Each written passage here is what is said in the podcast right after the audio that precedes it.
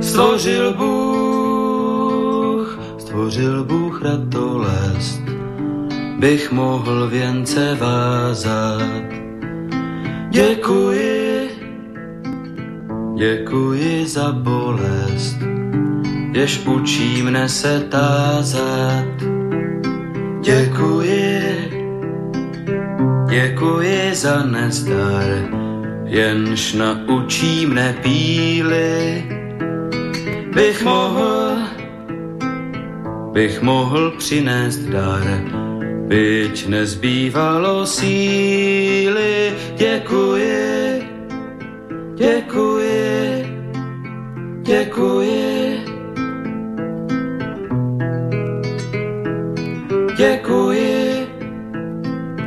Děkuji za slabost, jež pokoře mne učí. Pokoře, pokoře pro radost, pokoře bez područí. Děkuji, za slzy děkuji, ty naučí mne citu, živým již, živým již žalují a křičí po soucitu děkuji, děkuji. Dobrý večer, vážení posluchači, Stanislav Novotný, zdraví srdečně z Prahy, všechny Slováky a Čechy, kterým není lhostejný osud našich zemí, našich národů. Je zřejmé, že povaha a podoba euroatlantické civilizace se mění takřka před očima a že se celý svět dostává do nového pohybu. Je také zřejmé, že tento pohyb má a bude mít značný vliv na kvalitu života jednoho každého z nás a na naše národní bytí uprostřed Evropy. O projevech těchto změn, o jejich důsledcích, o jejich fatálnosti, či naopak o možných reakcích a řešeních, tedy o jejich plusech a mínusech si povídáme v pořadu na Prahu změn. Jinými slovy, diskutujeme o zkušenostech, znalostech, názorech a činech výrazných osobností žijících v naší složité době.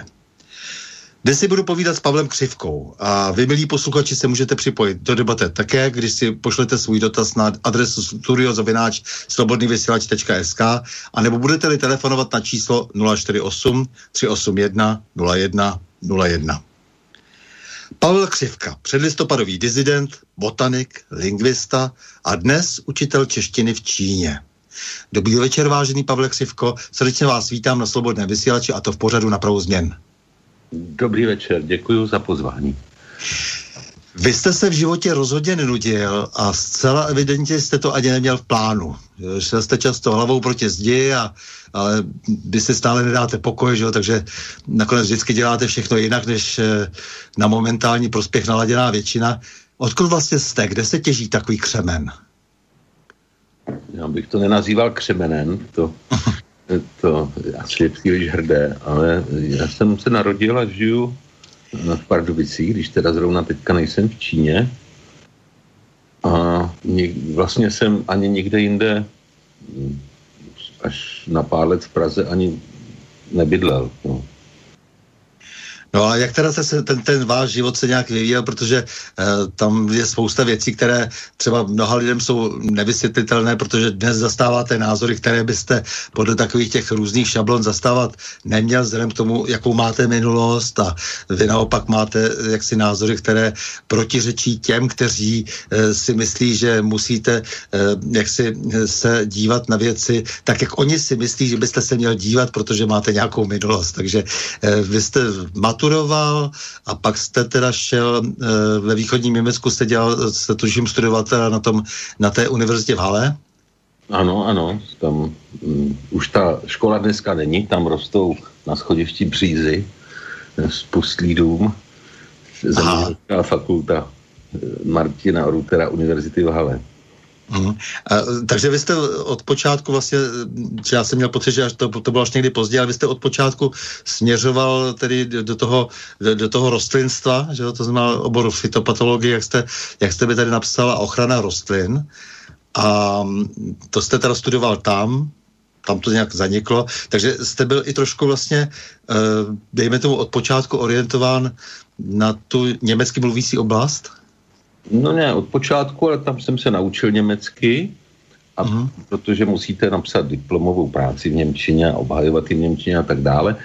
takže já jsem se pak i živil jako tlumočník Němčiny. Ještě donedávna jsem tlumočil na fabrikách, při, když byla konjunktura před třemi lety a zaučovali se čeští dělníci při transferu výroby do levnějších zemí, tak jsem jako tlumočník, vlastně do dneška jsem registrován jako soudní tlumočník Němčiny, ale já bych ještě si dovolil tam reagovat na tu zmínku, že někdo si myslel, že když jsem se dostal v 80. letech do vězení, že by to... to měly být odvozovaný nějaký moje dnešní názory. Já jsem samozřejmě tehdy, když pak ten režim, který mě do toho vězení dal, když se odporoučel, samozřejmě je, dnes se ví, jak to všechno probíhalo jinak, než to tehdy bylo prezentováno, já jsem ty informace samozřejmě tehdy neměl.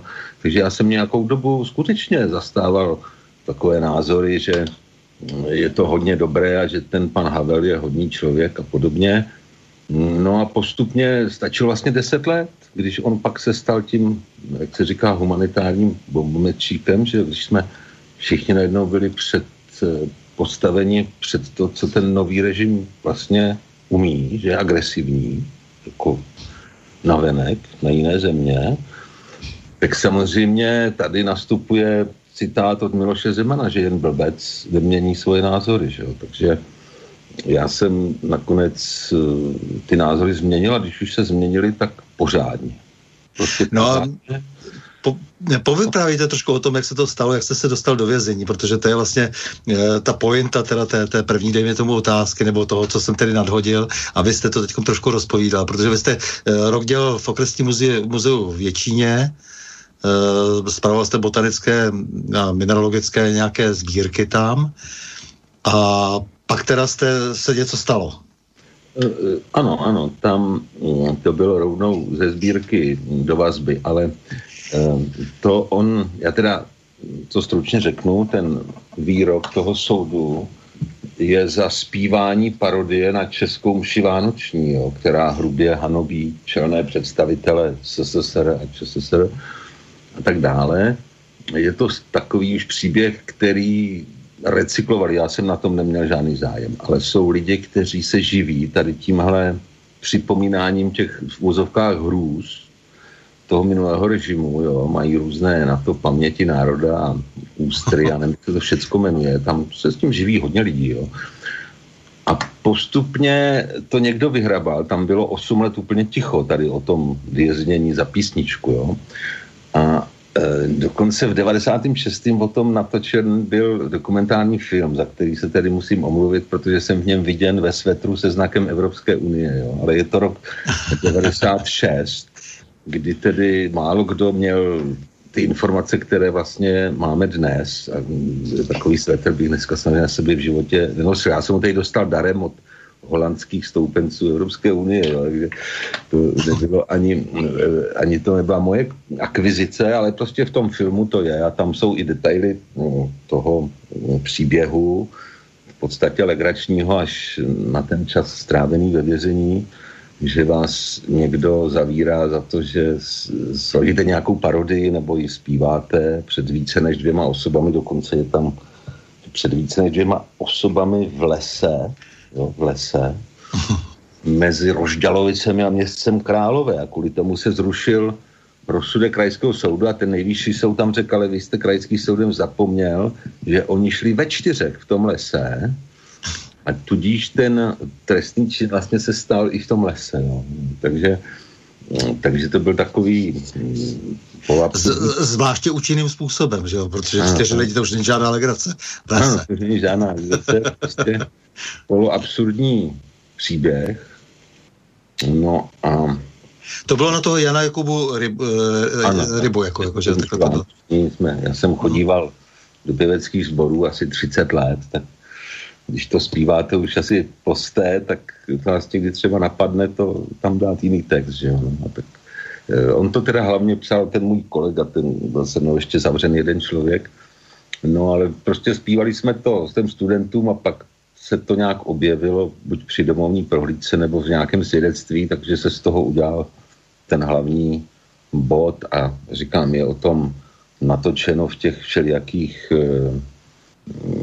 archivech dokumentace zla režimu Gustava Husáka, tak je dostatek informací, takže bych se u toho nerad moc dál zdržoval, když jsem to odseděl ne úplně celé, tak jsem žádal, protože mě honili, furt chtěli, nutili ke spolupráci a podobně, tak jsem žádal o vystěhování, to se furt protahovalo, až se nakonec těsně před tím převratem vyřídili ty papíry, no tak já jsem odjel a byl jsem zbaven občanství, znamená zase vrátit zpátky, jo. A v roce 90, bylo to teda v Nizozemí, jo. A v roce 90 jsem přijel zpátky, dostal jsem zpátky to občanství, uh, to už bylo tenkrát jednoduché.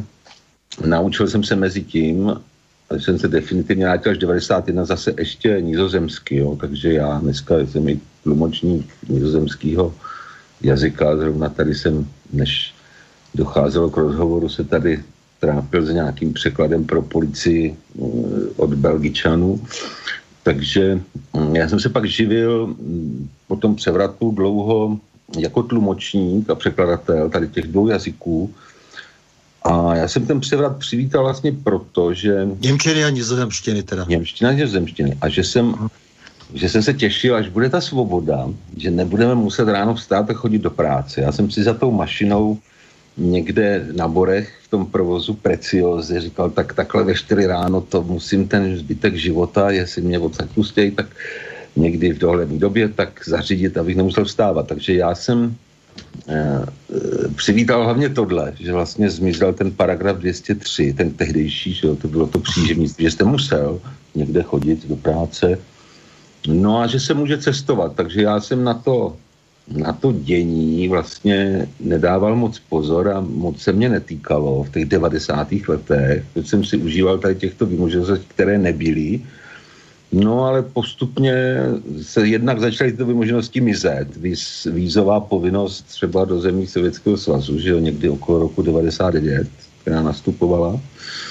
No a jednak tam pak došlo třeba k tomu bombardování Jugoslávie v roce 99, no tak najednou jste zjistili, že žijete vlastně v agresivním režimu a jak to teda je, jo, se s tou svobodou a demokracií, no takže pak postupně se to vyvíjelo a radikalizovalo, takže já se považuji samozřejmě i dnes za dizidenta a možná i budoucího politického vězně, jo, nejen minulého, ale i budoucího. Takže pravděpodobné, když budete pokračovat tak, jak pokračujete.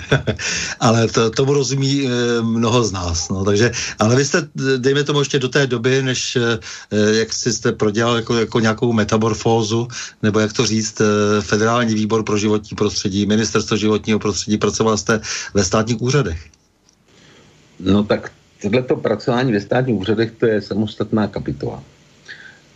Já jsem původně o to zájem neměl, ale jeden člověk, který mě znal, prostě prý, jo, já to vím jenom z doslechu, napsal nějaký dopis a e, vy jste toho Pavla využívali a e, vězení a polejvání vodou a já nevím co všecko, že jo, ty, mm-hmm. ta činnost před listopadem. A pak jste na něj zapomněli, tak jsem byl jako obyčejný referent přímo vlastně i z toho Holandska jakoby vyreklamován a dali mě takovou práci, co nikdo nechtěl dělat, nějakou agendu u toho ministra Vavrouška a pak u ministra Dejvala. Ale já jsem mu tam teď po dvou letech odešel. Jo. To byla taková jenom epizoda, ale eh, musím zase se k tomu vrátit z dnešní perspektivy, kdy vlastně dneska máme jakousi tu společnost rozdělenou nejen na sluníčkáře a nesluníčkáře, ale na na ty, pra, na ty lidi, co pracují v tom státním sektoru jo, a v tom rozpočtovém příspěvkovém sektoru, kdy já jsem se pak zajímal až od 30 let později, jestli by zase ta práce nešla na ně navázat. A pak, jo, to je prostě obsazený, že jo, tam se nedostanete. Mm-hmm. Takže já, jsem, já bych to těch 30 let nevydržel, já to nevydržím ani měsíce, já mám problémy mít nad sebou šéfa vůbec jakéhokoliv, jo.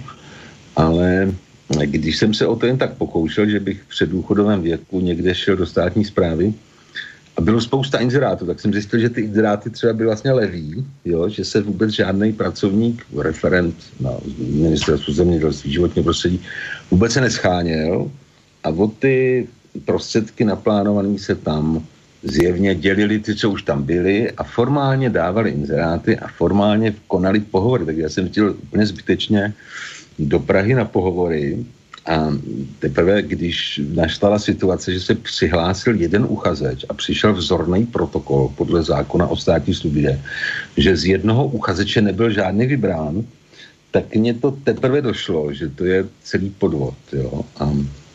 Že to jsou vlastně klany všechno.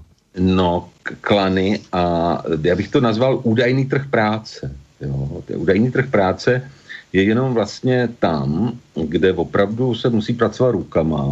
Já neříkám, že se nějak prací přetrhnu, ale ve srovnání s nějakými prostě vědeckými pracovníky rezortních ústavů nebo Akademie věd a ministerskými úředníky určitě toho za mnou je vidět více. Jo. To jako můžu, můžu se pod to podepsat, když obecně taková česká alternativní hymna možná by měla být ručičky, nebojte se, vydělat nebudete, tak prostě lidem se do práce obecně moc nechce a tam, kde je takzvaný trh práce, no tak seženete místo číšníka nebo řidiče autobusu, to jako jo. A tadyhle na těch úřadech nebo v tom roz, rozpočtové sféře, no to jsou uzavřený kluby a zdaleka nejde jen o mě. Jo. Já mám známé, který byli teďka kamarád byl vyhozen po devíti letech ze Českého statistického úřadu, byl tam jako protože mezi tím si ti, co si obezdili ta místa v té státní správě, nejen, že se jim neustále zvyšovaly ty platy, proti tomu roku 92 tenkrát to nemělo smysl tam být, to jste bral málo peněz a v soukromém sektoru eh, jste si vydělal i třeba jako ten překladatel víc, ale postupně za těch 30 let se to úplně překřížilo. Uh-huh. Ta konkurence v tom soukromém sektoru ty příjmy prostě úplně zrušila, samozřejmě předpisy a šikana. A v, té, v tom státním sektoru se to, nejen, že se zvýšily ty odměny, ale se to ocementovalo zákonem o státní službě, a nebo třeba zákonem o zřízení Národního bezpečnostního úřadu, že vy, když jste třeba uměl jazyky, jste mohl umět 20, a kdyby vám nedal nějaký úplně úředník v podstatě samozvaný, jakousi bezpečnostní prověrku, tak e, není šance třeba se dostat do státní služby někde, kde se používá cizí jazyk. A ten můj známý byl po deseti letech pracně udělali eh, podle toho zákona reorganizaci, aby ho mohli vyhodit a on se mi pak stěžoval, no to jsou všude uzavřený kluby, že jo, uzavřený klany, tak já jsem nakonec zjistil vlastně až v pozdějším věku, že skutečně ta společnost je organizována na tom zednářském principu, že prostě máte uzavřené společnosti a kluby a klany a když mezi ně třeba od samého počátku, od mládí nebo eh, na základě příbuzenského vztahu nějak nepatříte, tak se tam nedostanete. Jo. Takže já, já řekl, teď jste říkal velmi hezky. Ano, to NBU, teda ten Národní bezpečnostní úřad, to jste velmi hezky pojmenoval, v podstatě z toho vyplývá, že tak trochu je to taková STB, která představuje ten poslední filtr do těch nejžádanějších funkcí. No tak nejžádnější funkci. Samozřejmě, že mm, dělat referenta na ministerstvu zahraničí je žádaná funkce, pak když vás poslou do ciziny, tak berete ty diety takzvaný, že jo. Když vás poždou na, jednou, e, na jeden výbor do Bruselu, tak jich berete za dva dny, ale když tam jste čtyři roky, že jo, tak to je nejžádanější funkce kvůli penězům, to, to samozřejmě, jo ale to NBU je to podle zřejmě amerického vzoru. Já jsem znal člověka, který psal ten zákon, to byl taky před listopady nový dizident, jistý pan Schulz. A Aleš, teda, Aleš Schulz. Ano, a ten teda se ke mně dneska nehlásí. Mě v telefon nezvedne, jo. Tak to je zajímavé. Prostě mhm. ten už je ve svých, eh, ve svých sférách úředních. Jednou mi zvedl telefon a já uh, jsem říkal, no tak jsme se neviděli asi 20 let, co bychom šli na pivo, jsem zrovna v Praze. To, to je taková vlastnost Pražáku, že když tam přijde přes polní, tak je to problém vlastně, že jo, nechtějí vlastně ani zvednout zadek. No a on říká, nemůžu, je, je schůzka bývalých uh, předsedů úřadu vlády. Jo. No, tak to je úžasný, no, tak dobrý. Tak uh, prostě ten člověk úplně propadl tady tento, tomu byrokratickému molochu. A speciálně si myslím, že to je jeden z nejzbytečnějších úřadů. Jo. Ten Národní bezpečnostní úřad. Samozřejmě máme tady státní plavební zprávu a úřad pro nějaký dohled nad kampaněmi politických stran, spousta zbytečných úřadů, ale tenhle je určitě jeden z nich. Jo. Mm-hmm. Takže dobře, takže vy jste teda e, nastoupil do toho státního sektoru a pak jste stejně jako šel dělat něco jiného, takže e, ještě taky ten Amsterdam tam byl. A co jste tam jako dělal? Co bylo nějaký postgraduální studium, že to mě bylo asi 34 roku a bylo tam stipendijní studium, tak jsem na něj přihlásil a byl přijat, jo, roční studium, ale to byla, ale to nebudu, to, to, to není důležité, takže to jsem tam prostě strávil asi dva semestry. Mm-hmm. No a pak dál, eh, co teda jste, pak jste už eh, šel na volnou nohu? život uh, strávil jako, jako ten tlumočník a překladatel. Mm-hmm. A v nějakých posledních 20 letech, deseti, jo, taky občas i jako zahradník, jo, že jsem třeba jezdil na trhy prodávat nějaký trvalky.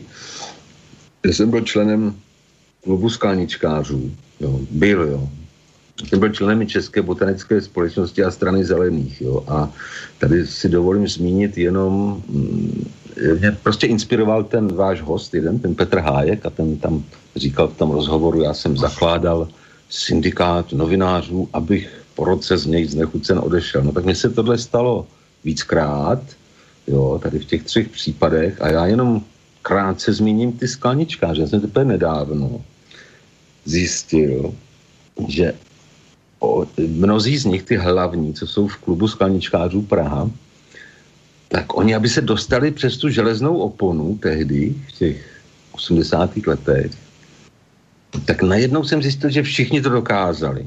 Jo. Jeden povídá, já měl známýho na doložkách. Já měl ségru v Německu a nemusel jsem pro devizový příslip.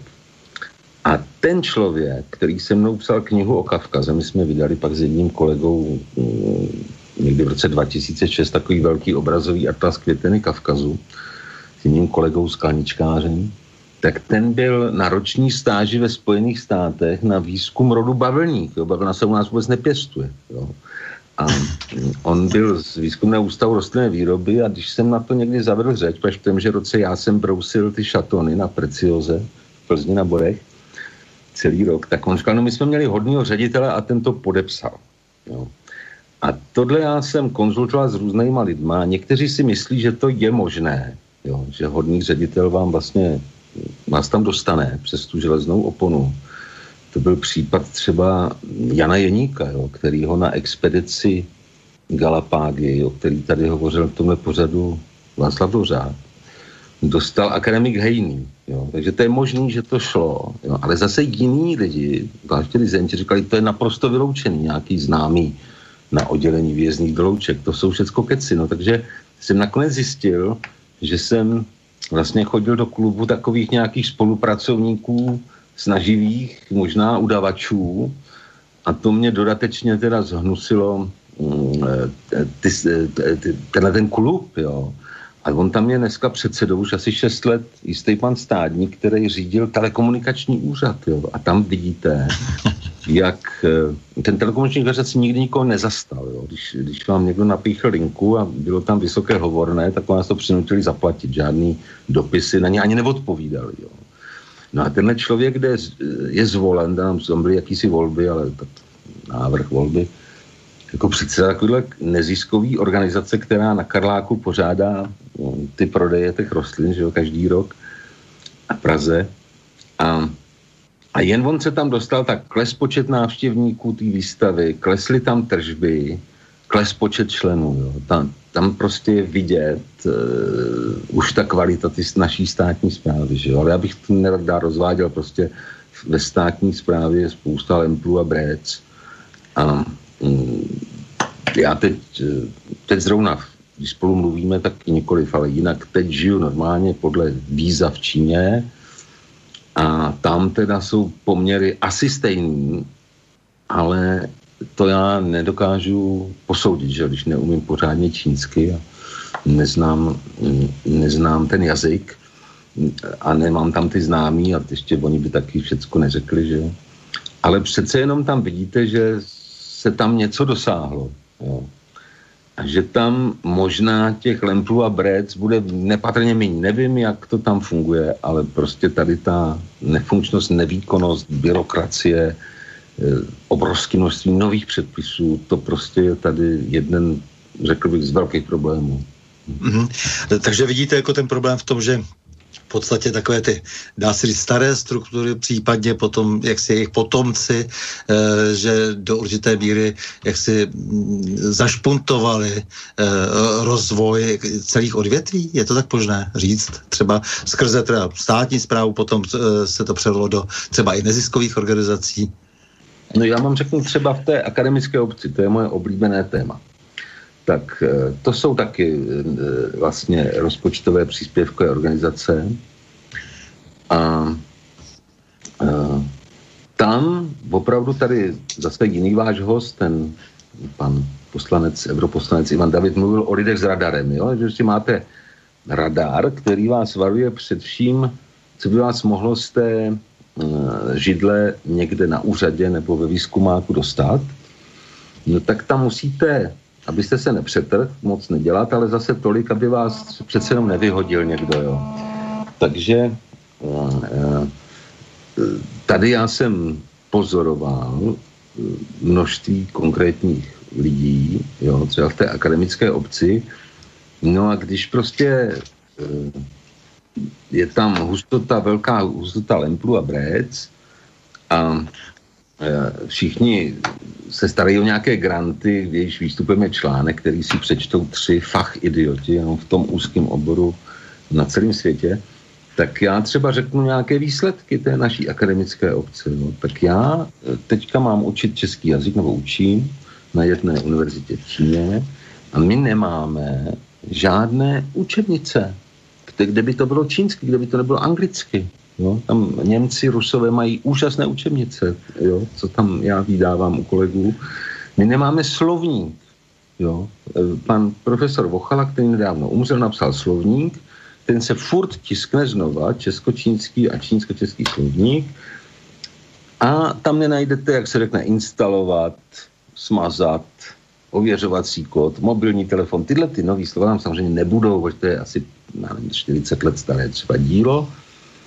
No a my máme tady akademickou obec a ta to nevyprodukuje, protože nikdo nedá na učebnicích, nedají grant, to oni snad dělají, pokud nějaké učebnice jsou, teda třeba tady naopak existuje učebnice čínské konverzace pro Čechy, to oni snad dělají ve volném čase, jo? konkrétně v té botanice, po 30 letech nebyl schopen Botanický ústav Akademie věd dokončit dílo Květena České republiky. Jo? Chybí tam poslední díl. Údajně prý jsou přehnané požadavky redaktorů a rukopis je už dávno dokončen. Jo. A mohl bych pokračovat, je nějaký, nevím přesně ten název, jsem se snažil před pořadem dovolat na Moravu, dílo o historii Moravy a tam je někdo říkal, že už to dělají ze svých peněz. Už tam dávají nějaké kompendium, píší vojenské historie Moravy nebo něco takového a už to dělají ze svých peněz. Jo. Čili já vidím tu rozpočtovou celou sféru jako přebujelou, a plnou lidí, kteří se tam snaží udržet celý život, tam přesluhují samozřejmě v těch akademických e, institucích snad do 100 let. Jo. Takže já to vidím jako velmi nevýkonný a extrémním případě škodlivý. Jo, pro... No ba, ba co víc, jako ti, ti lidé samozřejmě ideologizují, tak jako byli zvyklí ideologizovat eh, před eh, převratem. Eh, to dělají i teď, eh, to znamená, že teď mají zase zaplutý ten radar a vědí například, že některé věci se nemají podporovat. Eh, to znamená, že v některých věcech zůstanou laxní.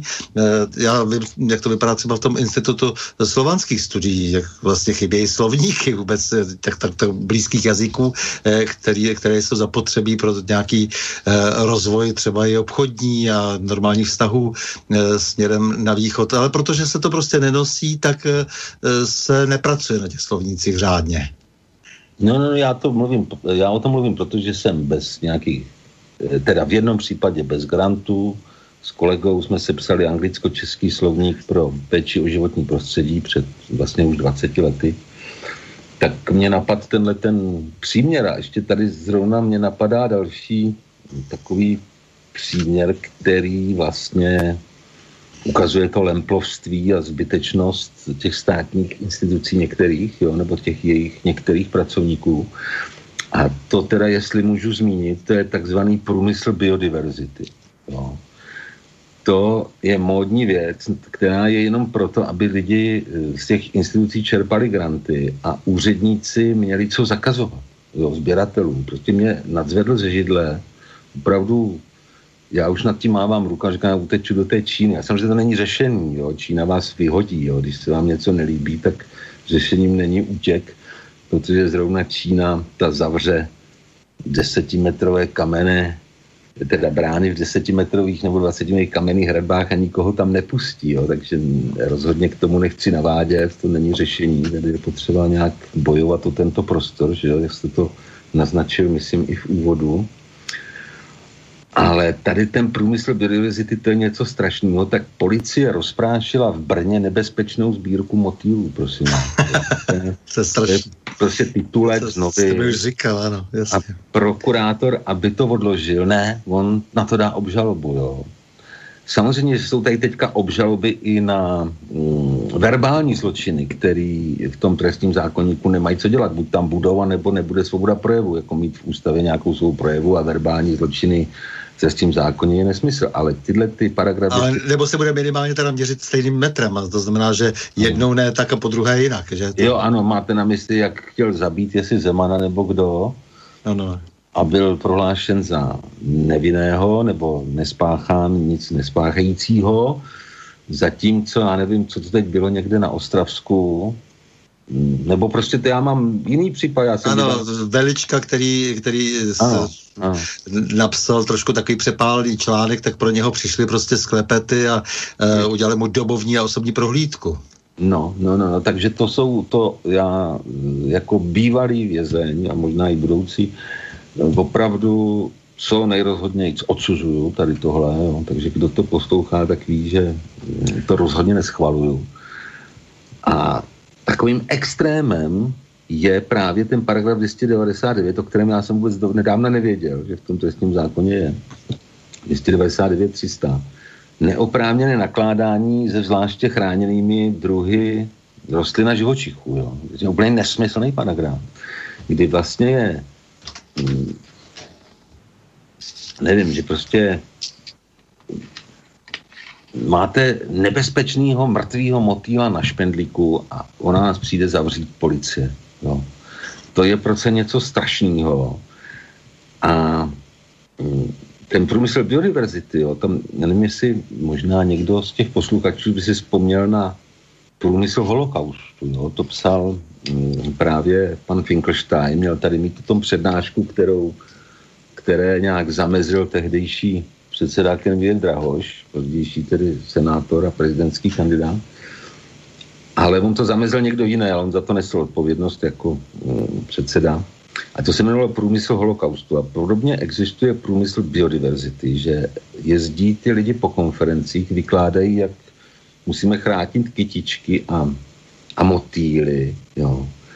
A vrcholí to tady v těchto aférách. To jako bylo v roce 2003 byli zloději orchidejí na Novém Zélandě. Pak byli, myslím, 2006 zloději v rouku v Indii. Ale teď to je u nás, že tady prokuratura někomu nebo policajt našel v entomologické krabici nějaký druh, který eh, jako tam nemá být podle nějakých předpisů. Uh-huh a je to kriminální věc, tak to skutečně už je vrchol a jak jsem už na jiných místech uváděl někde, tak to připomíná poměrně Mexiku, kde ta vláda zřejmě nekontroluje území toho státu, nebo je tam velký, jsou tam přestřelky, ganguen, co tam všecko existuje, jaká je tam bezpečnostní situace pochybná. Ale ta mexická vláda, ti úředníci sledují po celém světě, kde kdo nabízí jaký kaktus z toho Mexika. Jo? A tady se právě stala strašně legrační aféra. Já to znám jenom z druhé ruky, ale určitě pro pobavení nebude od věci si ji připomenout. Tak jeden takový botanik český si zřejmě vymyslel, jo? vymyslel, aby naštval ty akademiky mm, a mm, možná i mexickou vládu, tak si vymyslel neexistující kaktus. A udělal na to všecko podle vědeckých pravidel, latinskou diagnózu latinský popis, jo, že to má trny 2 mm a tak dále. A publikoval to v nějakém časopise, kde asi musel buď obejít recenzní řízení, nebo ti recenzenti to schválili, protože dneska recenzemi projdou neskutečné věci, jo. V tý, třeba v té botanice a jiný obory neznám. A No to buďte rád, v sociologii, politologii, psychologii se prochází nejneuvěřitelnější nesmysly. No, Takže to ještě tady se určitě můžete opřít o nějakou, nějaké exaktní nazírání. No, no, tak tady v té botanice hlavně prochází nesmysly, které se týkají DNA, jo, že botanika změnila v chemii v poslední dobou, jo. Ale to odbočují, takže k tomu vymyšlenému kaktusu. Tak ten autor toho nového jména uvedl, že holotyp, neboli taková kontrolní položka mm, herbářová, tak kaktusy nevím, jak se lišují, oni se asi nakládají. Prostě, že je uložená v univerzitním herbáři Benátské v Praze 2. No načež ten vedoucí herbáře mi kdysi vyprávěl, že prostě dostali dopis od ministerstva školství, které dostalo dopis od ministerstva zahraničí, které dostalo dopis buď od vyslanectví Mexika nebo vlády Mexika, že bez povolení úřadu mexických se nachází tady tento nakládaný kaktus, nebo suchý kaktus, kaktus, který ovšem ve skutečnosti neexistoval, protože autor si ho vymyslel, takže se nachází v tom herbáři a, a prostě mezinárodní skandál. Jo? Takže to, tak, tam to dopracovala ta česká policie, kdy nám tady budou chodit různí eh, prostě kriminální živly, ať už to můžou být třeba i nějaký eh, džihadisti migrující, že jo, což dneska je třeba v Bosně jsem viděl ty fousáče zrovna loni, jo, a e, nebo tady obchodníci s nějakými zbraněmi, drogami, prostě vykradači. To všechno se odloží a budeme prohlížet zahrádky, jestli tam nejsou kněženky, ty jsou, myslím, taky kriminální, nebo sbírky motýlů. Jo. Přitom ty rostliny se množí semeny a motýly vajíčky, které nikdo nemůže spočítat, takže ani nemůže říct, že jsou ohroženy, ale je to v trestním zákoně, že prostě jsou ohroženy. Samozřejmě úředník to jako ohrožené e, ustanovil, podepsali se mezinárodní na to úmluvy, jo. Každá mezinárodní úmluva omezuje suverenitu státu. Jo. Ten stát by měl jich podepisovat co nejméně. Ale místo toho v agentuře ochrany přírody jsou aktivisti, to nejsou úředníci. A ty tam třeba se těší, že se podepíše nová nesmyslná umluva jo, v, tomhle, v, tom, v této oblasti, že budou jezdit na ty výbory, třeba na Seychely nebo někam tam, že jo, na jednání, a že furt budou rozšiřovat mm, počet druhů nějakých, který jsou zakázaný. Takže my jsme to dopracovali až tam, že sledujeme sbírky motivů. Tak pojďme to ještě trochu učestat, aby jsme, jak si to povídání o vás, vlastně to znamená o těch předpokladech, proč víte, o čem mluvíte v těch oborech, o kterých se teď budeme bavit, to znamená, říkali jsme si, že se budeme bavit hlavně o Číně a samozřejmě o botanice, eh, takže vy jste ještě absolvoval různé takové, eh, taková zaměstnání, jako že jste byl třeba v botanické zahradě Schatz eh, Alp v Davosu ve Švýcarsku, botanická zahrada Adorf v Německu a mezi tím jste třeba na Univerzitě Palackého v Olomouci studoval čínskou filologii dva, dva semestry. Vy se nehlásíte k tomu, že byste uměl eh, čínsky, ale myslím si, že jste přece jenom jaksi nějakou průpravu měl, protože hlásíte se k Němčině, nizozemštině, angličtině a ruštině, kde tedy e, říkáte, že teda plná komunikace a znalost pravděpodobně e, po všech stránkách, e, gramaticky i, e, i tedy hovorově. No a pak jste se uh, tedy dostal do Číny, abych udělal tady nějaký most uh, mezi tím, co jste dělal do té doby uh, v roce 14, je, je to tak? No, já jsem byl v Číně vlastně dvakrát. Uh-huh. Ještě vlastně jste hovořil o té Olomouci, tak to je takový pokus. A pak jsem musel uznat, že za prvé na to nemám čas a za druhý už přece na to nemá ani věk, takže zřejmě nejsem schopen uh, naládovat několik tisíc znaků, což tam ti studenti během pěti semestrů musí zvládnout. Jo. To, uh-huh. to je tam velmi přísné a je to správně přísné, pač kdo to dokáže, tak to zvládne. No, to jste říkal, že už to, to je taková střední vrsta v Číně, nemýlíme se, 5-6 tisíc znaků, je to tak? Ne, ne, ne, to je pozor. tam mm, je 2,5 až 3 tisíce znaků je na čtení novin, jo. To je mm-hmm. Hodně to, to je docela hodně se to naučit, mm-hmm. ale 5-6 tisíc, to si myslím, že už to by asi bylo, já nevím, na co to by si... No tam je třeba několik tisíc znaků, je tam prosím vás v organické chemii, jo, takže když nechcete furan a, a naftylamín a takovýhle nějaký sloučeniny, tak samozřejmě mm, dva a půl tisíce znaků, tři tisíce znaků, aspoň takhle jsem to já četl, jo, já neumím. Ale četl jsem to, že toto je uh, toto je, myslím, že tady váš host eh, Vít Vojta, který na ode mě umí jako naprosto dokonale tlumočí na prezidentské úrovni, takže hovořil tam o čísle 15 znaků jako hranici gramotnosti. Uh-huh. Ale já jsem jich nikdy jsem se přes 500 nedostal, takže já v podstatě ten jazyk neznám. Jo. Já se domluvím ve, v běžných situacích a domluvím se v hodině se studenty, protože nemám rád angličtinu a snažím se ji nepoužívat. Takže my mluvíme v hodinách česky a čínsky. Mm-hmm, takže právě vy jste šel na zemědělskou, ale univerzitu e, sečuánskou? Ano, ano. A takže e, po té Olomouci, to jsem tak vydržel jeden semestr, některé zkoušky jsem některé ne, v tom druhém už jsem žádné nedělal tak e, jsem ještě to zkusil na státní univerzitě mm, v Sečuanu v, v Číně. A to se ukázalo jako zajímavý a tam už jsem musel přiznat, že už jsem, jsem asi opravdu natvrdlej. Jsem tam měl dva semestry a byl jsem jeden žák ve třídě. A zaplatil jsem prostě školné, dostal jsem poměrně levné bydlení na internátě a tam takový e, žák e, o kterém si každý myslel, že učitel, mi bylo 54 roku. A, a stejně jsem to nenaučil, takže teďka je jakýsi poslední pokus podle toho, jak dlouho já vydržím být tím učitelem, eh, se to naučit. Jo. Není to jednoduché, ale já to můžu každému doporučit, protože tady ta doba toho anglosanského panství, ona jednou skončí a možná, že to bude dřív, než si myslíme. A dneska se dávat dítě ve třech letech na angličtinu do anglické školky, no tak dneska to vypadá strašně krásně, ale za pár let třeba může být daleko větší výhoda, když budete znát nějaký azijský jazyk. Mhm. Dobře, takže jste začal učit eh, češtinu a v roce 19 jako to, to byl takový, takový nějaký start, jako takové nové vlastně vaší asi etapy, nebo jak to je teda? No to je poslední etapa, to já pak požádám o starobní důchod.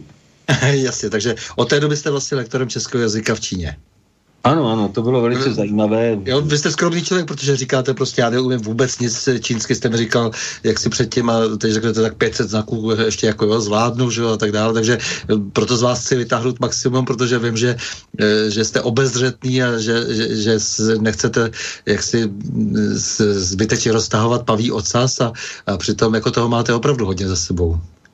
Já, když jste tady právě zmínil, jako třeba tu eh, angličtinu, že nemáte rád, ale přesto jste spoluautorem eh, odborného anglicko-českého, česko-anglického slovníku ekologie a ochrana životního prostředí nebo německo-český slovník ochrana životního prostředí. Jo, takže, takže vlastně jste jaksi lingvisticky e, velmi zdatný a mm, teď jste se rozhodl teda, že ještě skočíte úplně jako někam jinam, že jo? to znamená do, do Číny, do Ázie. No tak to souvisí trošku s mým zaměřením v botanice. Tam v té Číně roste 300 druhů rodu, který já jako hobby studuji, jo. Takže já do Číny jsem jezdil už vlastně 20 let, takhle na léto, fotit a sbírat ty rostliny rodu pedicularis, jo. A teď tam mám i jeden, jsem před třemi lety někde u Litangu v Sečuánu našel, že by mohl být zase nový druh, jo. Takže když když bych to popisoval, takže se tomu dám nějaké provokativní jméno. Ale tam hrálo roli to, že to byla náhoda, že byl inzerát. Jo? Hledáme lektora pro Šianskou univerzitu zahraničních studií. A oni tam teprve s tou češtinou začínali, takže tam nabízeli, počít tam je málo hodin vyučovacích, nabízeli i nižší mzdu, takže nakonec prý byli jenom tři uchazeči A hlavně je vůbec nekádrovali, ty uchazeči. Jo. Já jsem se mhm. předtím hlásil na Shanghai Peking, protože čeština se v Číně vyučuje o, možná už na 20 místech, to je až neuvěřitelný. Jo. A, o, a já jsem dřív záviděl v tom roce 14, jo, francouz se tam prochází po Jánu, to bylo takové menší město v Sečuanu. A menší město možná jak Brno, ale prostě v těch čínských poměrech dokonce ten pan Codr, co dělá na YouTube mm, videa o Číně, ten Čočík, tak to nazval městečkem. No já jsem tam záviděl těm francouzům nějakým, co tam vyučují a vůbec mě nenapadlo, že za pět let se mi to podaří i s tak minoritním jazykem, jako je, jako je čeština. A tam někdo volal z Masarykové univerzity, máme tady, vy jste odpověděl na inzerát, položím vám několik otázek a já povím, helejte, já už jsem starý, já to možná, jestli máte hodně kandidátů, tak já to stáhnu, protože jsem zvyklý na diskriminaci podle věku. A ta paní se možná lekla. Jo. A, asi o půl roku později, nebo tři měsíce později zavolám vám pro vás dobrou stravu, byl jste přijat. Jo. Tak nevím, jestli to třeba nebylo tady tímto, že jsem se odkázal na tu diskriminaci. Jo. Toho se lidi dneska, dneska bojí, že jo, takových, takových slov. No. A e, tam mám 20 žáků a teďka, jak je sanitární diktatura, že tak učíme, samozřejmě učíme takhle, jako teď spolu mluvíme, takže uh-huh. jako, bez, jako, je, jako to je v té zborové skladbě bez výdání, jo, milování bez výdání, takže my se nevidíme. No, e, ještě, ještě, ještě, než se ještě zase vlastně vrátíme zpátky k té Číně, e, je zajímavé, že jste na to šel všechno trošku přes tu botoniku, jak jste říkal, že jste vlastně 20 let jezdil do Číny, ale vy jste si taky ještě oblíbil, e, oblíbil Balkán, nebo říkám správně, že vlastně Balkán, Kavkaz, Čína, to jsou taková tři místa, kde jste se zaměřil vlastně na, na, na, to svoje, na to svoji profesi, hobby, všechno dohromady. No tak e, profesí hobby, že jo, já jsem kdysi botanikem byl, nebo jsem byl v těch zahradách zaměstnán v cizině, mm, takže to je možná i trošku profese, ale spíš hobby. A když se dostanete na Balkán, třeba do Černé hory nebo do Bulharska nebo na Kavkaz, jsou tam ty hodní lidi, no tak si to oblíbíte, že jo, ty, ty místa. No tak já jsem tam hodně jezdil, jak na Kavkaz, tak na Balkán v posledních letech a teďka samozřejmě jsem nešťastný, že máme sanitární diktaturu a nemůžu nikam v létě odjet. No. Takže to, to je přesně jak říkáte. E, tak pojďme k té Číně, t, protože jako, to je dneska, myslím, je, je to vaše nosné téma, nebo e, jak jsem četl, tak různé texty, které jste publikoval, tak srovnáváte s naší situací a e, s tím, co se děje v Číně, v současné Číně, nebo máte na to nějaký svůj názor, myslím, že dost silný názor, e, tak jak to s tou Čínou vlastně vypadá? No tak já mám Čínu rád. Ve vašich očích, tak? V mých očích. A jak řekl jeden můj kolega, můj vztah v Číně se dá označit slovy romanticky pozitivní, nebo romantický, kladný vztah, a který je ještě navíc romantický. No. Čili to bych vlastně neměl říkat, protože říkal, no to je romantik, ten, to, ten má v hlavě pomatení a vůbec nechápe tu realitu. Jo. Tak to tak není a prostě mm, tak nějak zklamán tady trošku tím, těmi našimi poměry jsem ochoten těm Číňanům lecos odpustit, co bych tady asi někomu netoleroval. Jo. Tak Čína je strašně zajímavá. Já bych řekl, že to je jednou větou pro cizince ráj. Jo. Pro Číňana trošku boj o přežití. Tam 3 a něco milionů, miliardy, 1,330 milionů lidí. Jo. A, takže pro Číňana trošku o přežení a, o přežití a pro cizince zejména, pokud tam má příjem, no, je to hotový ráj, to můžete vidět právě, jak jsem odkazoval na ty videa na YouTube toho pana Codra. Jo. Tam, uh-huh. tam si tam to můžete podívat, jsou to někdy velice dlouhá videa, ale On tam procestoval prakticky celou zemi a natočil tam spoustu, spoustu materiálu. No a ten romantický vztah, mm, nebo ten kladný vztah, jo, protože jsem se setkal s námitkou, ty jsi byl zavřený za komunistů a teď, teď si líbuješ v zemi, kde vládnou komunisti. Jak to jsi se úplně zbláznil. Jo? Takovýhle, takováhle jednoduchá konstrukce. Jo? Tak, jednak jsou určitý rozdíly mezi tím, co my jsme tady měli a co mají Číňané dnes. No, no a jednak taky mm, uh, ještě k těm rozdílům, jo, tak já teda, ať to, ať to proberem všecko, jo, tak třeba uh, ta Čína byla eh, ještě před několika deseti lety, se oni učili jako zaostalý země, že jako o zaostalé zemi. Moje matka se učila, že prostě zaostalejší zemi není strašně chudá.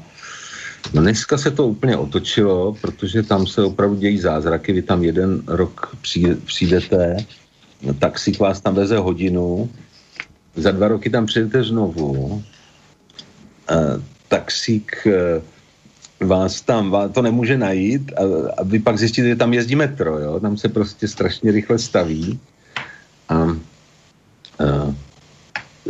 je tam vlastně, mm, jak říká ten pan Codr, já ho tady už po třetí zmiňuji, on říká takovou jednoduchou to, když se chce, když se, ano, když se chce, tak to jde. A tam je, tady se vrátím teda, nebo zmíním pana Hřiba, jo, to je primátor města Prahy, který teďka dlí s tím panem Vystrčelem na Tajvánu a on nechal vypovědět smlouvu s Pekingem. Jo? Načež nám zrušili přímou linku s Pekingem a tak dále. Prostě pánové bojují velmocenský boj, který jim nepřísluší. No a teď řekněme, co v tom městě pana Hřiba nefunguje. Jo? Tak třeba někomu zavoláte tady v Čechách a dostanete, on to nebere a dostanete SMS-ku sem v metru. No, tak to já budu já chci psát pro Novou republiku seriál článku o Číně a tu sms tam vyfotím. Jo?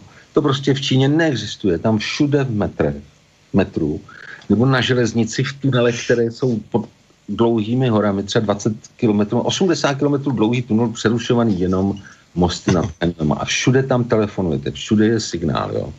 Vy se v tom jakýmkoliv městě, třeba v tom Šianu, kde já učím na té univerzitě, tak se kdekoliv můžete jak v obchodních domech, tak ale i na ulici jsou veřejné záchodky.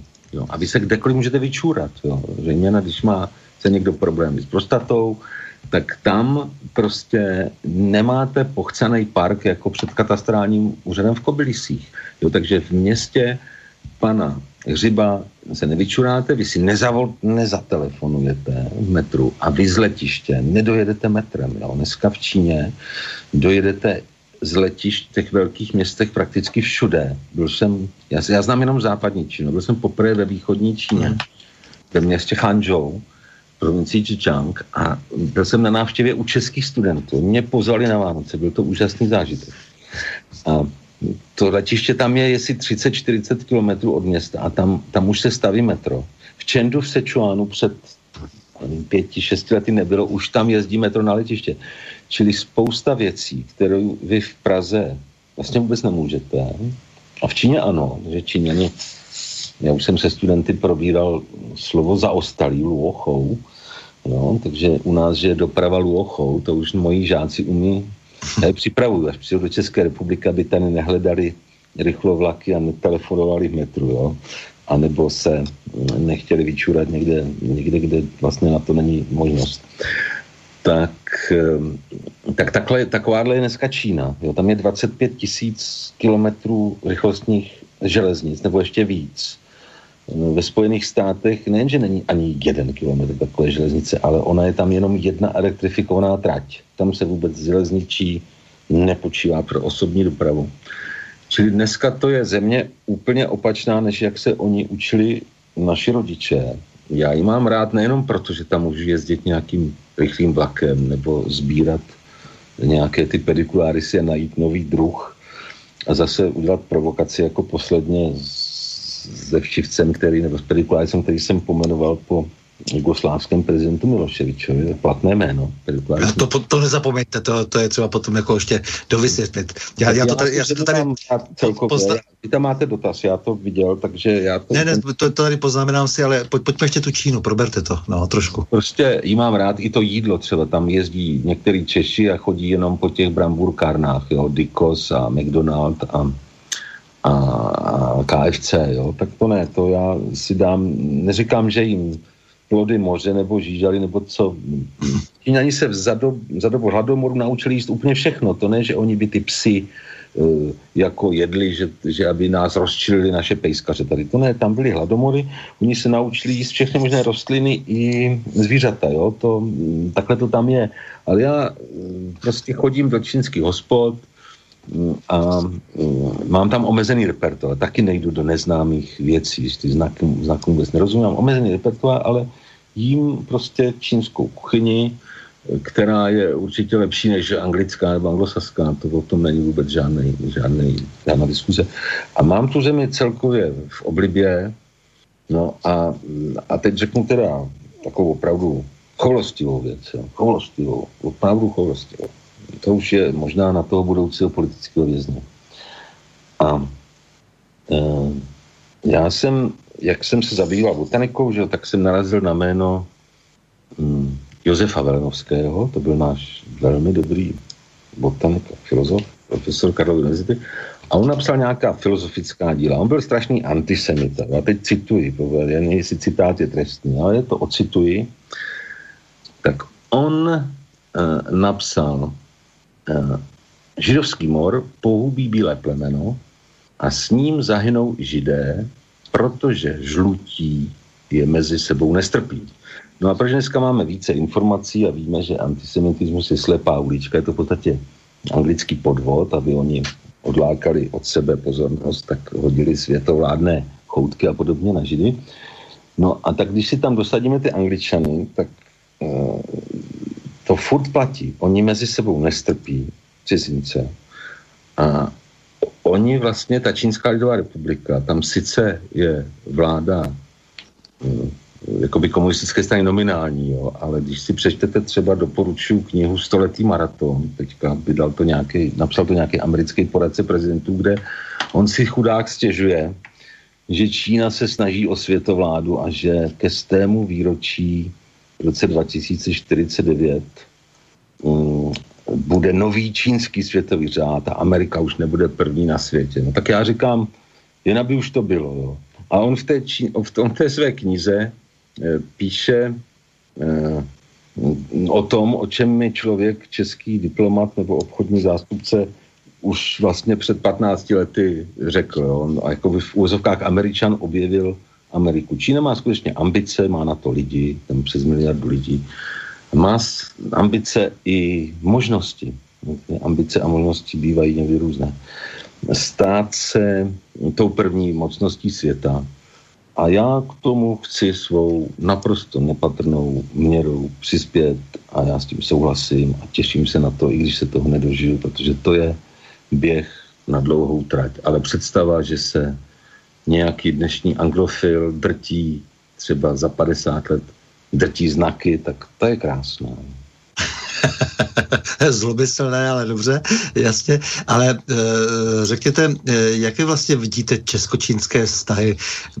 Řekl bych opravdu ve světle teda těch našich, e, ty naší zahraniční politiky, která je, e, když to řeknu hodně eufemisticky, dosti rozpačitá, myslím na všechny strany, na e, všechny azimuty, e, nebo z hlediska tedy jako si, jak si všech těch e, světových stran. E, jak hodnotíte to, co děláme a jaké jsou výsledky, nebo to, co bychom měli dělat a neděláme? No, tak Česká republika je hospodářskou kolonií Německa a politickou kolonií Velké Británie a Spojených států. To, takže ona nemůže mít svoji zahraniční politiku, jakoby nějakou hodně rozmáchlou a svobodnou. To vůbec nepřichází v úvahu. Ale eh, to, co teďka dělá ve vztahu k Číně, já si myslím, že třeba jak v roce 14 tam měl pan prezident, a já jsem měl z toho velkou radost, jo, protože to se klidně může stát, že jak on rozvíjel ty vztahy, že se tam ta čeština začala učit, že se nakonec dostalo i na mě, že já můžu dělat učitele. Čili já jsem to jako vítal. No a dneska, zrovna teď, když spolu mluvíme, tak tam máme návštěvu pana Vystrčila na Tajvánu, že, kterou, kterou, která se médií široce komentuje.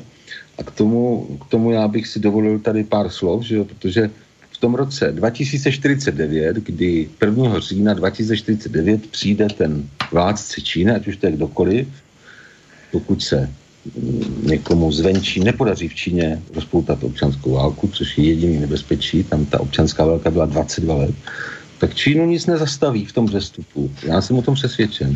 A on tam v roce 2049 přijde a, a, a vyhlásí čínské třeba prvenství světové obecné. No? A v té době už žádný Tajvan nebude. O tom já jsem přesvědčen. Jo? A teďka tam m, hm, bohužel nám kazí ten pan Vystrčil, že Eh, proč kazí, že tam jezdí. Jo? Tak zaprvé se, mm, zaprvé si myslím, že on je nekompetentní. Jo? Že o toho, o Číně a o tom vlastně o důsledcích té své návštěvy ani není schopen samostatné úvahy. Jo? Teď se provalilo, že tam, kde on dělal hejtmana, v tom kraji Vysočina, že tam za chajvanské peníze pořizovali, já nevím, nějaký projekt a že v té delegaci jak napsali parlamentní listy, jsou nějaký úředníci z toho krajského úřední, úřadu. Ja, nějaký ajťák a lidi na této úrovni, ano, kteří do takových delegací většinou nepatří, ano. A teď si vemte, že to je vlastně inverze, nebo prostě opak, nebo zvrat, nevím, jak bych to řekl, toho veřejného mandátu, že jako ten pan Vystrčil, pan Fischer, No, obzvláští eh, panu, pana Fischera, senátora Pavla Fischera, já přirovnávám k hydraulickému bouracímu zařízení v případě, že česko-čínské vztahy jsou zdí, jo, nebo dlažbou. A e, tak ti mají mandát senátoru, lidé je zvolili. A tam skládáte slib, že budete věrný České republice, že budete podle nejlepšího vědomí a svědomí ten mandát vykonávat a ku prospěchu, myslím, občanů. Jo? Nějaká taková formulace. Určitě tam je, neznám to z paměti, já jsem se nikdy nikam, jsem nebyl zvolen, ačkoliv jsem mnohokrát kandidoval, takže jsem ten sklid neskládal. A teď oni ho jasně porušují, protože Představte si, že se Čína rozčilí. Upozorňuji na to, že Čína je, řekněme, 133 krát silnější než Česká republika. Co, když to měřím počtem obyvatel, když to budu měřit nějakými ekonomickými nebo jinými ukazateli, tak třeba ještě víckrát. A teď někdo 133 krát menší tam takto provokuje, kdy oni to považují prostě za součást svého území, jo, to, to je něco jako Kosovo a Srbsko a Donbas a Ukrajina, to takových případů je strašně moc na světě. A oni tam jedou a teď, když se ta Čína rozčilí, tak třeba sebere těm studentům, těm úžasným studentům, kteří mě po, pozvali na Vánoce do Chanžou, tak, mě, tak jim se bere stipendium, ho nebo zkrátí, jo, nebo někomu neprodlouží vízum. Když vám neprodlouží vízum a vy jste tam jako zástupce nějaké firmy, tak můžou to úplně zlikvidovat. Veškerý tu přítomnost na tom čínském trhu ty firmy můžou zlikvidovat tím, že tam někomu nedají vízum. Jo že tam je tisíc a jedna možností, jak ta Čína může odpovědět. Ona pravděpodobně odpoví. Já si myslím, že třeba nepřestanou vyučovat český jazyk. To, to je v rámci té jejich celosvětové strategie, by to vlastně nebylo úplně moudré něco začít, pak to nechat jenom kvůli panu Vystrčilovi, ale uh, můžou dělat něco, co bude bolet, můžou uvalit clo. Oni jsou suverénní země, oni nejsou vázány těmi eh, tisíci. Nezapomeňte to, jenom, jenom jako malinká vsuvka, já jsem s Jirkou Strachem eh, se o tomhle tom bavil, když eh, on tam šel prezentovat svoje pohádky, ty své anděly páně a měl to měl prezentovat ve škole pro 25 dětí, které se učili česky. Takže několik tříd, jako, které, kde bylo 25 dětí, kteří se učili česky v Pekingu. No. No, ty, ty, ty čínský studenti jsou samozřejmě většinou prostě pozorní, ta úloha učitele je tam snažší a je to úžasný, mají i zájem spontánní o nějakou evropskou kulturu, že jo, my se No, no ten zájem je vzájemný, jo. My, u nás spoustu lidí se zajímá o čínskou tradiční medicínu nebo o takzvané fackovací inženýrství, což se oficiálně se to jmenuje azijská bojová umění. Jo? Já tomu říkám fackovací inženýrství. Takže to není tak, že by to byl jednostranný zájem, ale oni mají obrovský, celá řada z nich zájem o tu evropskou kulturu a najdete tam já nevím, asi umělý český Krumlov, nebo prostě jednak v jedné, nebo jednak v dvou postavený. A já jsem byl třeba v Chanžově, Eiffelovka a, a Versailles a takový, nebo, na, nebo ne, Versailles, prostě kus Paříže je tam postaven, jo. Takže ten zájem jejich o naši kulturu je, je veliký jo, a toho já si samozřejmě vážím, že my jsme, ač národ malý, tak kulturní velmoc. Jo. To třeba poznáte když si otevřete YouTube a je tam Dvořákova mm, devátá symfonie a je tam pod tím 12 milionů zhlédnutí a přihlíží tomu papež. Jo, to tam prostě najdete. Jo. To tam žádný rumunský, polský nebo nedej bože britský skladatel takový nebude. Jo. No. Čili mm, ta Čína, mm, znovu opakuju, pro mě je to jako a ty českočínské vztahy jsou v mým zájmu i osobním, ale i v, jako v ideálním zájmu, aby byly co nejlepší.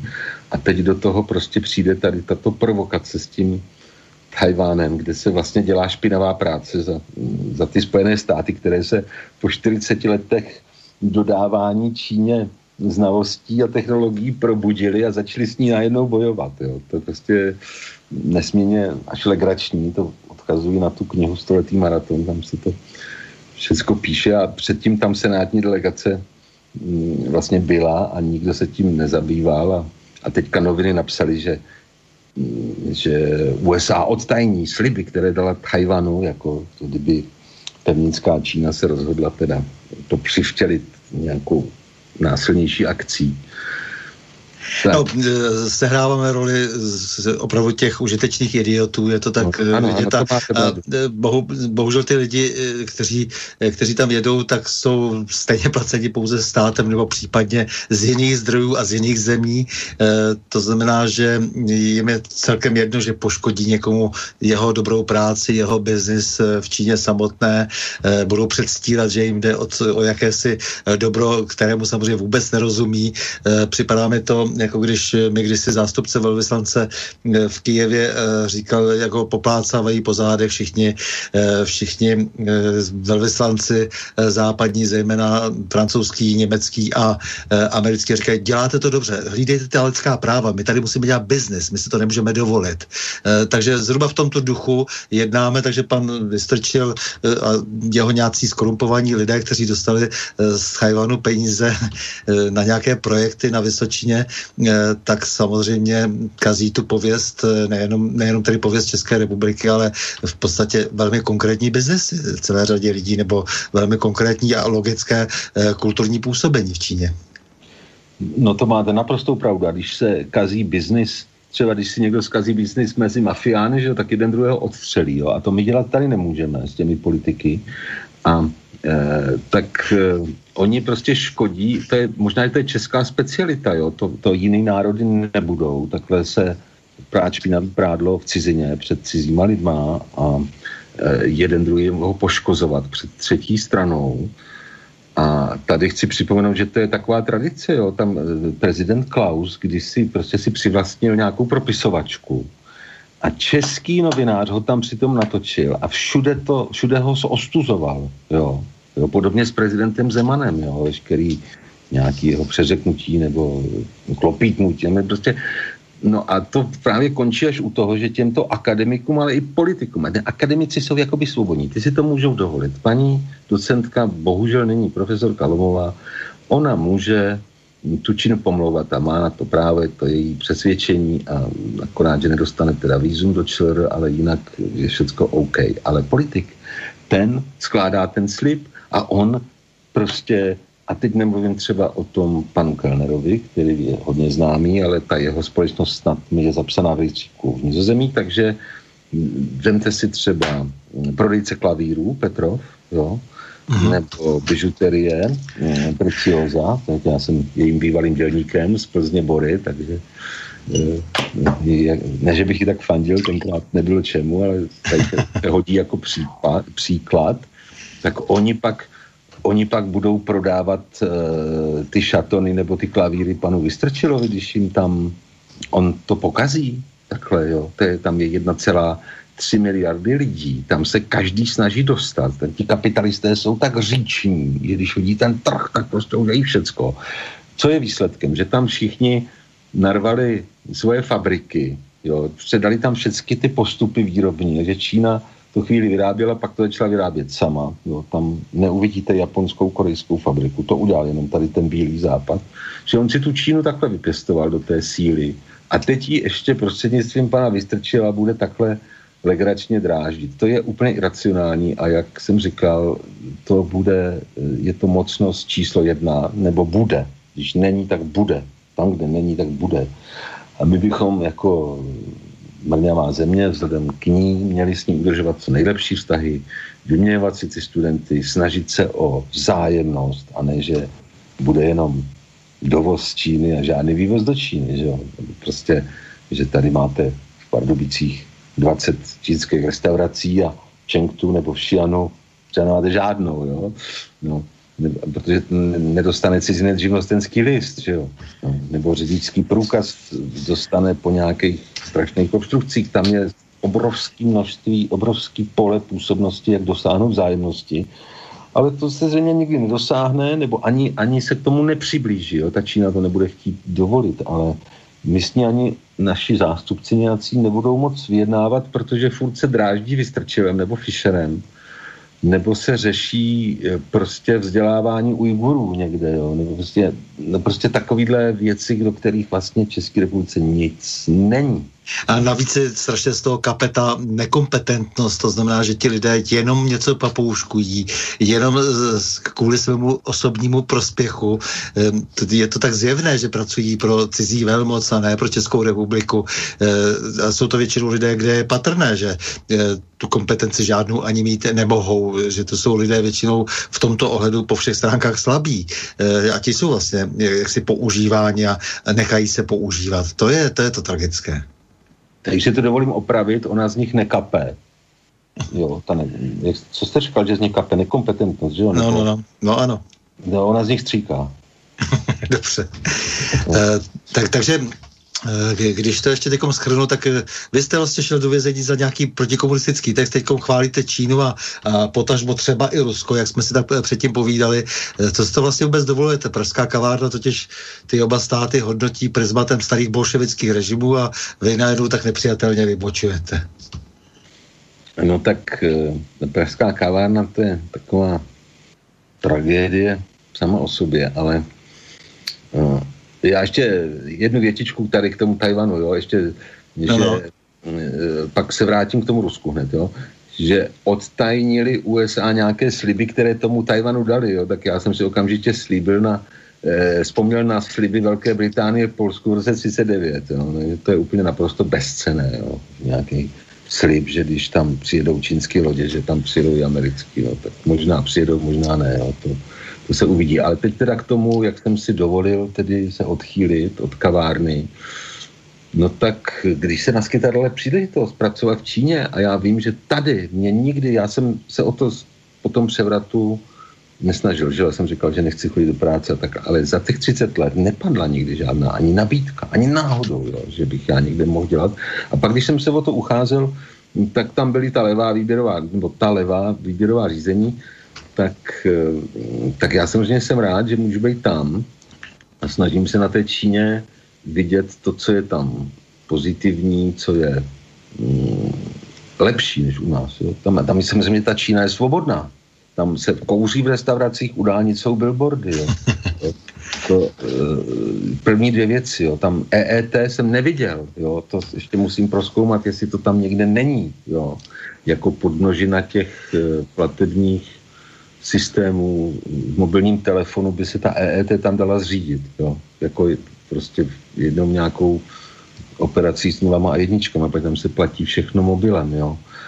Ale, a to je celostátní zase systém, to jsou celostátní systémy, to je ne, že tady, si, tady je ideologie soukromého vlastnictví. A si banka jedna zřídí nějaké placení mobilem, druhá si zřídí a české dráhy si co si zřídí tam je to prostě, máte výčet, aplikaci v telefonu, já jako analfabet nulojedničkový jsem mm, jako nebyl šťastný, ale tam jinak, když to nepoužíváte, tak jste v podstatě občan 17. kategorie, čili jsem se to nakonec naučil, nebo prostě částečně naučil.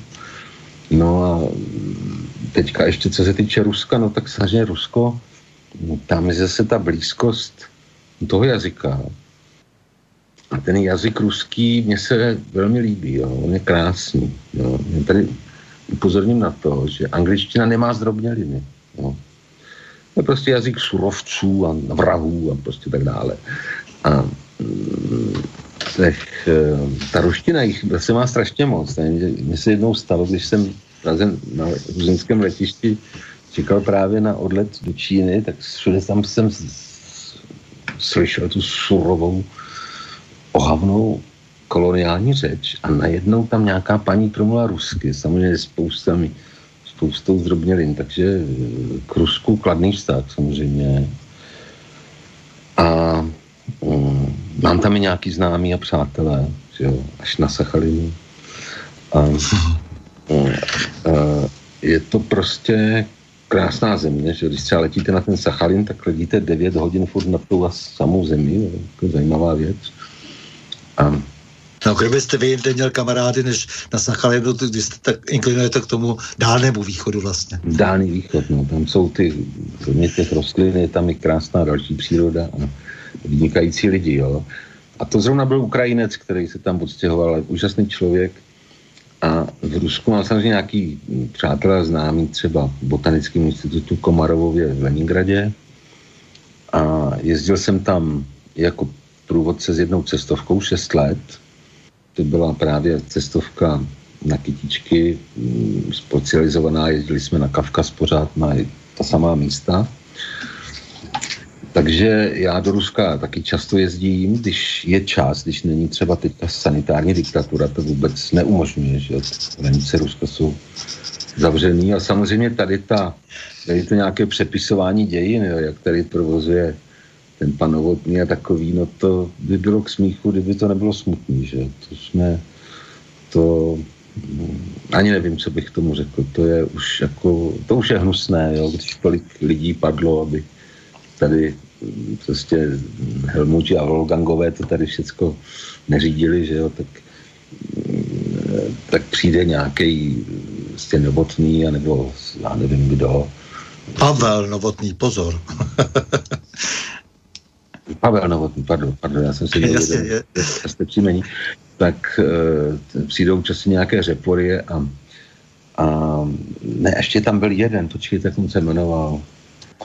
Jo, tak, to Koněva, Kolář, Kolář. Ondřej, Ondřej Kolář, no, no, no, syn, syn onoho prapoděvného diplomata.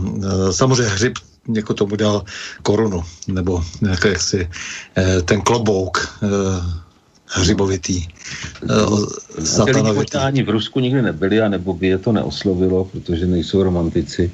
Ale já mám Rusko rád, a mám rád i Čínu, prostě tu, ty, ty velké dva státy a a čím víc je Pražská kalána pomlouvá, tak tím já samozřejmě hledám různá srovnání a různé, eh, různé argumenty, eh, jak, jak to vyvracet, že? protože to No a teď jste mi nahrál na to, že si uděláme krátkou pauzu, protože eh, já jsem se s vámi domluval před eh, relací, eh, co byste tak rád slyšel a vy jste říkal, že v žádném případě to nesmí být angličtina, nesmí to být nic anglosaského. A shodli jsme se na tom, že by to mohlo být ale něco ruského a právě to, co teď říkáte, tak nahrává vlastně té, té písni, kterou zaspíval genius světové opory, opery Dmitrij Aleksandrovič Chvorostovský, uh, píseň z, vlastně z konce 60. let, takový velký hit kdysi v Sovětském svazu Žuravlí Jeřáby, eh, kde se samozřejmě vztahuje ta, eh, ten text k druhé světové válce, k tomu, abychom tedy nezapomínali na to, eh, co se stalo a co by nám, kdybychom tedy jaksi probudili ty nejhorší démony, co by nás opět mohlo vlastně zničit, ničit, možná tentokrát definitivně. Takže já si myslím, že že teď je čas na to, abych poprosil Borise do studia, aby nám pustil eh, Dmitrie Chvorostovského eh, žuravlí.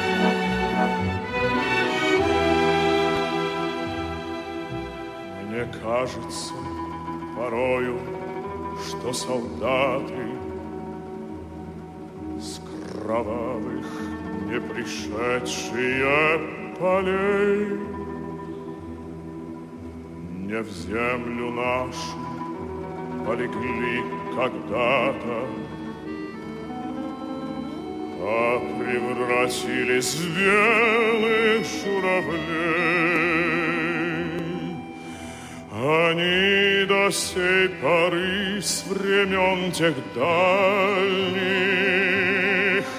летят и подают нам голоса.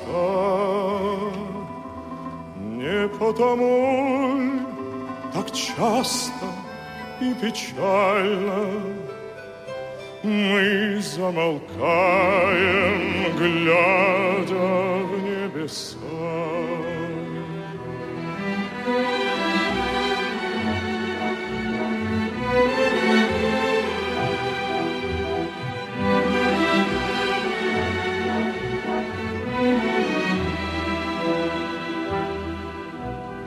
Летит, летит по небу клин усталый, летит тумане на исходе дня. И в том строю есть промежуток малый. Быть может, это место для меня настанет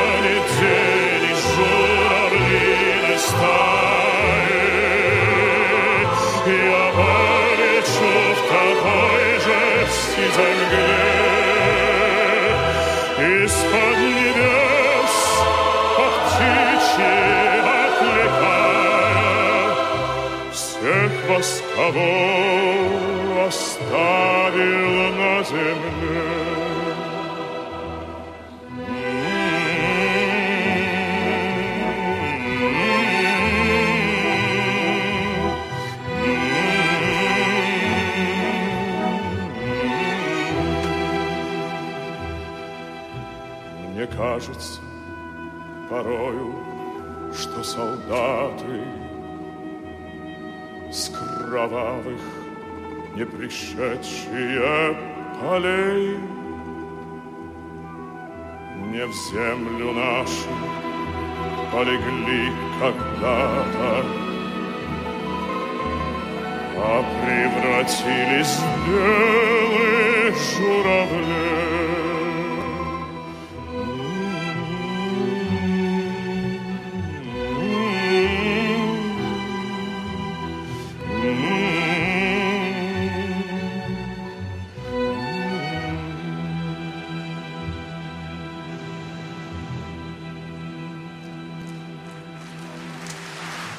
Tak eh, to byl Dmitrij Chvorostovský a Žuravlí eh, na Prahu změn eh, s Pavlem Křivkou. Tak Máme tady dva dotazy od Luba. A Lubo, nejprve tedy tady děkuji, říká, že rád poslouchá eh, relace eh, na Prahu změn. A chtěl bych se zeptat vás, pane Křivko, jak, si Číně, jak Číňané hovoří, respektive, nebo jak, jak studují, jaké jazyky upřednostní, kromě angličtiny, jestli, jak si, které jazyky jsou tedy nejpopulárnější mezi čínskou mládeží. On sám říká o sobě, že žije ve Španělsku a tady, že mají třeba večírky pod palcem Číňané a že jejich španělština je někdy celkem lingvistický oříšek. No dobře, tak já se, mm, já na večírky, já na večírky nechodím, eh, takže tohle nemůžu přesně symetricky srovnat, ale mm, co se týče Čí, Číňanů a cizích jazyků, tak na naší škole my jsme vlastně vysok, vysoká škola jazyková. No. Tady, když přijdete do Olomouce na čínskou filologii, tak vám řeknu, pane Křivka, my nejsme jazykovka. Jo? Zkouší vás dějepis, zeměpis, literatura, prostě víceméně balastní předmět, ale tam ten jazyk je hlavní předmět, takže e, tam se učí eh, jazyky, o kterých by se, mm, který by to možná nikdo netušil. Jo? Já patřím s češtinou na katedru ruštiny.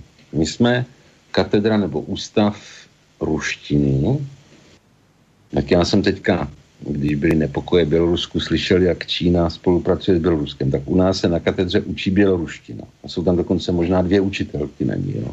Tak se tam učí ukrajinština, ruština a čeština. A, takže to není jako slavistik, je to ústav ruštiny, kde se učí běloruština, ruština, ukrajinština, čeština a kazaština. Ta tam je jakoby neslovanský jazyk. Mm-hmm. Jo. A Poláci se někam zašili na ústav západních jazyků. Jo. Prostě ty já tam nepotkávám. A, a Maďaři, se, eh, Maďaři se přifařili eh, k Německu. Jo. Takže nerespektují to naše rozdělení, že západoslovanské jazyky a východoslovanské a tak dále mají nějaké svoje vlastní dělení, nebo... No, my jsme ústav ruštiny, jak říkám, tyhle ty jazyky vlastně bývalého sovětského svazu plus čeština. To kdyby viděla pražská kavárna, tak okamžitě omdlévá. Jo.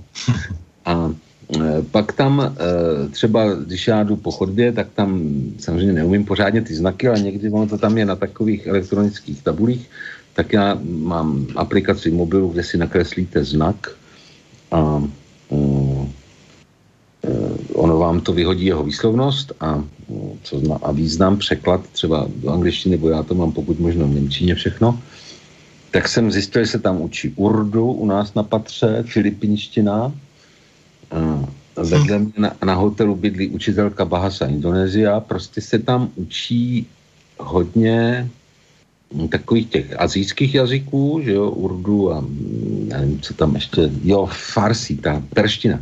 Tak to je jasný. Mhm. A, to je velký jazyk. Ale pak se tam učí, pak čeština možná jedním z nejmenších, který jsem tam potkal. Samozřejmě hodně se učí japonština. Já nevím, jestli se Číňanům a Japoncům podaří někdy nějaké trochu zblížení, ale podle těch výuky tam počtu tříd. Dobře, ale e, mezi tou mládeží je populární, kromě angličtiny, ještě nějaký jiný jazyk?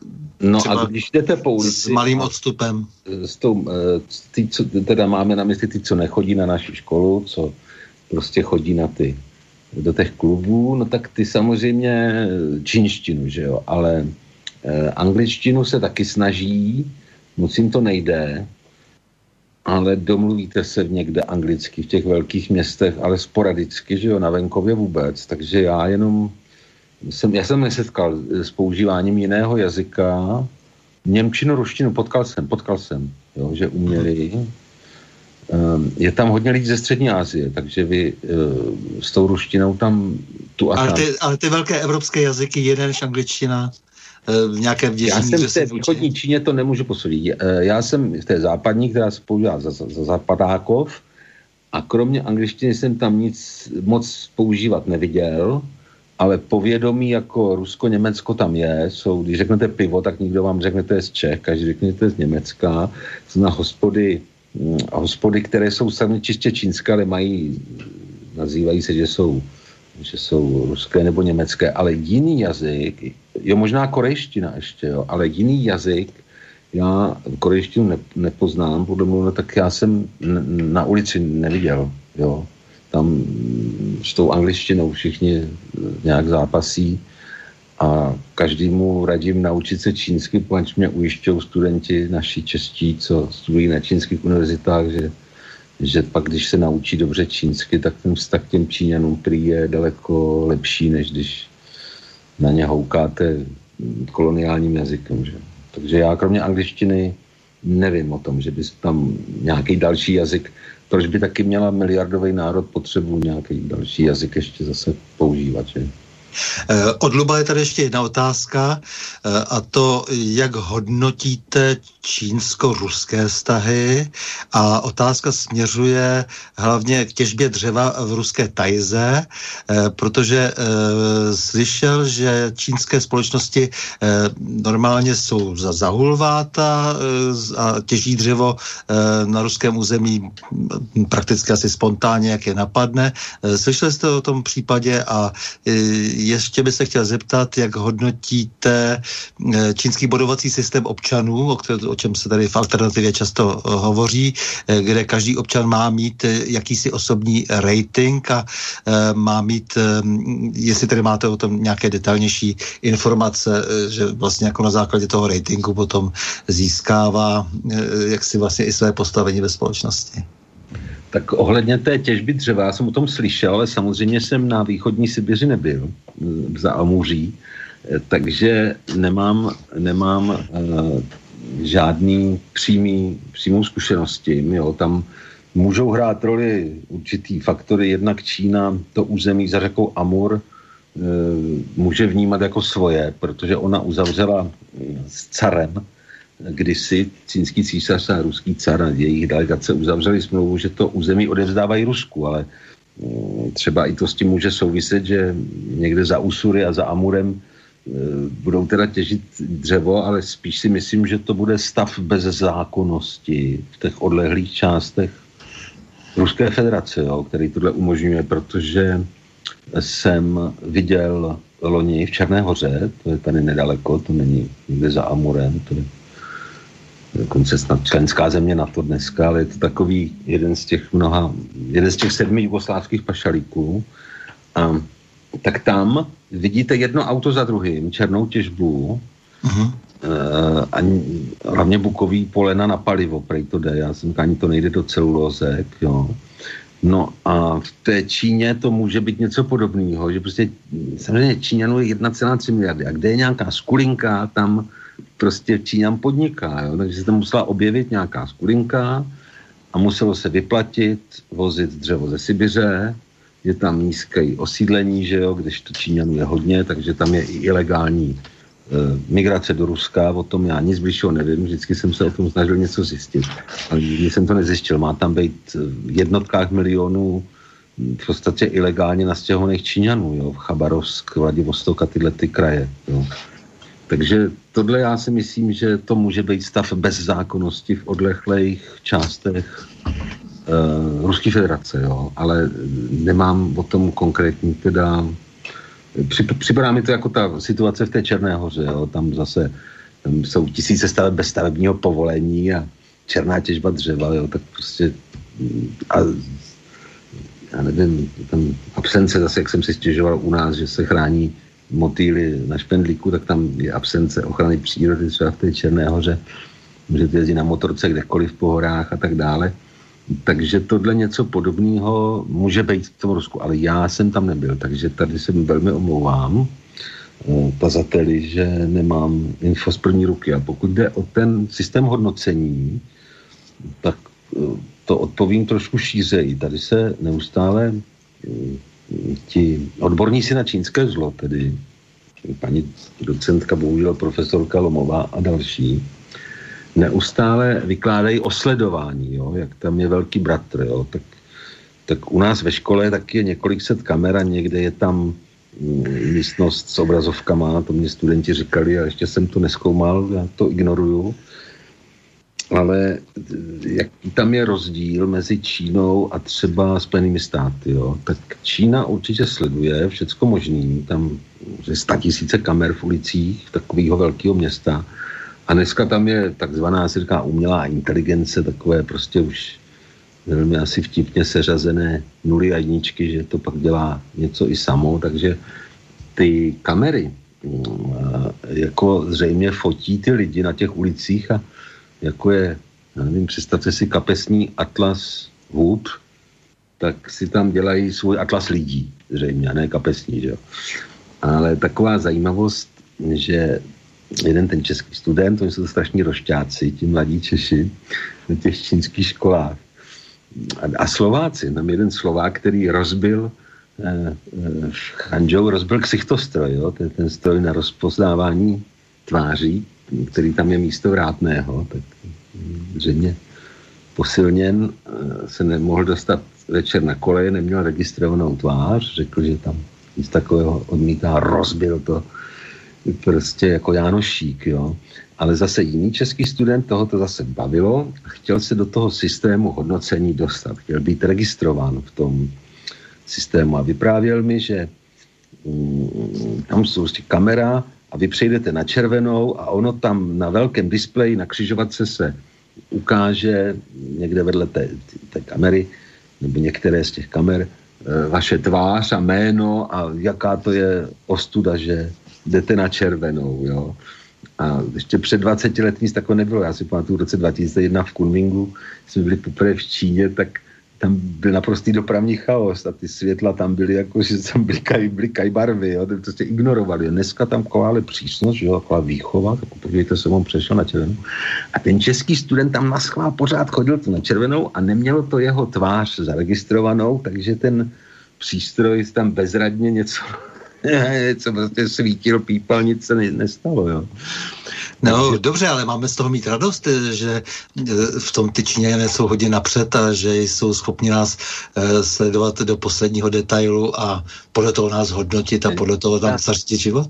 Úplná radost to není, jo, až taková kamera bude mít motora nějaký, nějaký tyhle, tak z toho bude Terminátor, že jo, no, takže to jako není jako radostná věc, takový počátky Terminátorů, ale já jsem chtěl eh, říct právě rozdíl.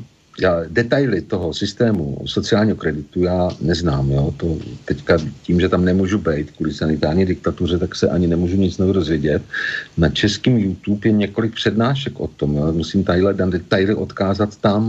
Jo? Nějaká paní to tam přednáší, nebo slečná obsáhlé informace, ale chci jenom říct rozdíl proti Americe. Teď vyšla v Německu kniha pana Gancera, ona bude asi brzo přeložená do češtiny. Uh, jmenuje se to v originále USA die skrupulóze Weltmacht, jako bezskrupulózní mocnost. A tam je ten rozdíl takový, že zřejmě v Číně je snaha sledovat občany Čínské lidové republiky, nikoli sledovat, ale i jakoby vychovávat. Třeba tady tímto přicházím na červenou, neřekl bych, že to je úplně stoprocentně negativní. Viděl bych tam i nějaký pozitivní věci.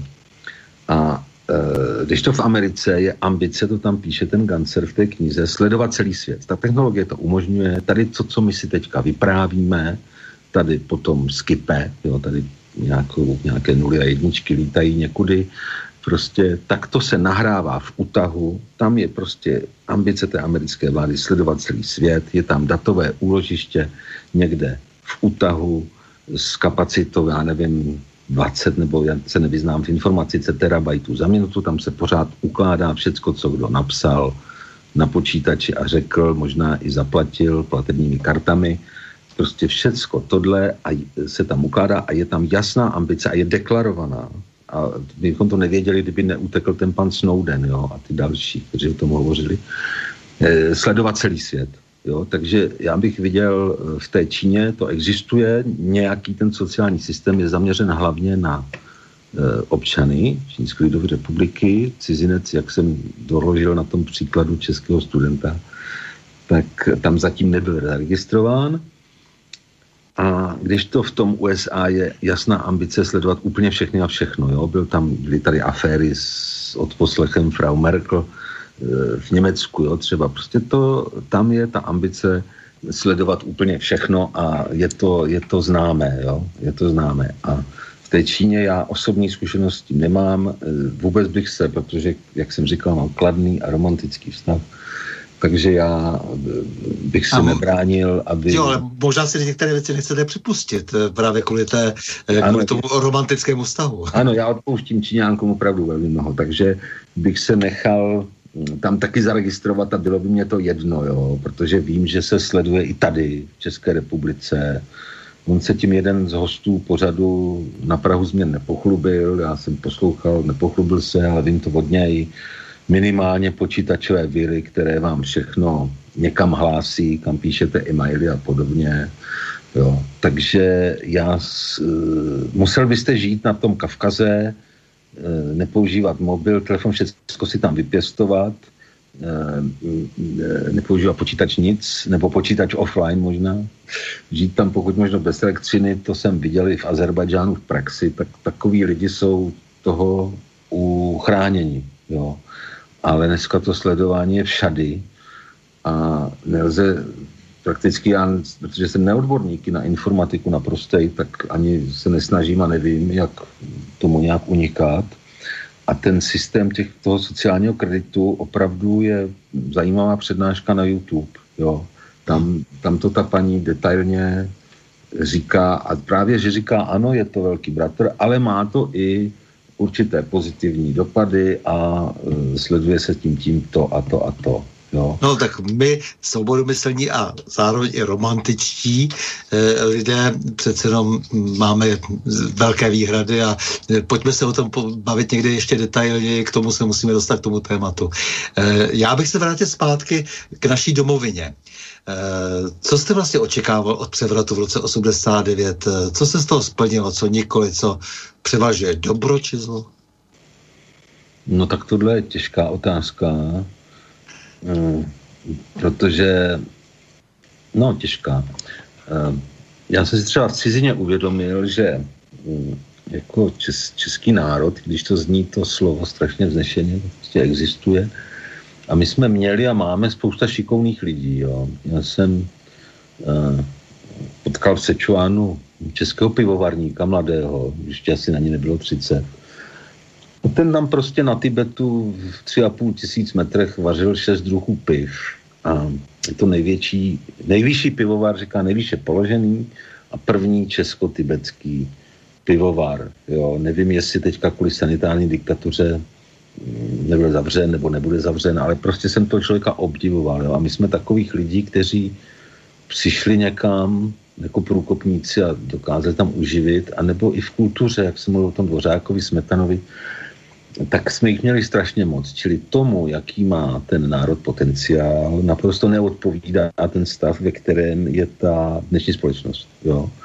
Byrokracie, na, prostě v podstatě kriminální pozadí jsme o tom hovořili, že jo, některých lidí, naprosto eh, morální, jako, že to jsou z morálního hlediska bezobratlí, že jo, invertebráta, eh, kteří jsou v, v celé řadě naprosto rozhodujících funkcích jsou voleni. My jako nemůžeme, že oni mají mandát někteří, že jo, tak prostě my musíme nad tím prostě zlomit uh, hůl nebo prostě rezignovat. No, tak on je zvolený, tak přece ho nebudeme kritizovat. Ale říkám, výsledek, um, výsledky jsou ve všech možných oblastech um, vzhledem k tomu potenciálu, který by byl, tristní. Jo. A když vemu zase se vrátím jenom k tomu stavebnictví, jak my tady máme tu far, farmářku Havránkovou a Čína má ty rychlostní tratě, to prostě je ve všem, nebo jak ta, ta sbírka motýlů, ta rozprášená nebezpečná sbírka motýlů, to jsou všechno takové excesy,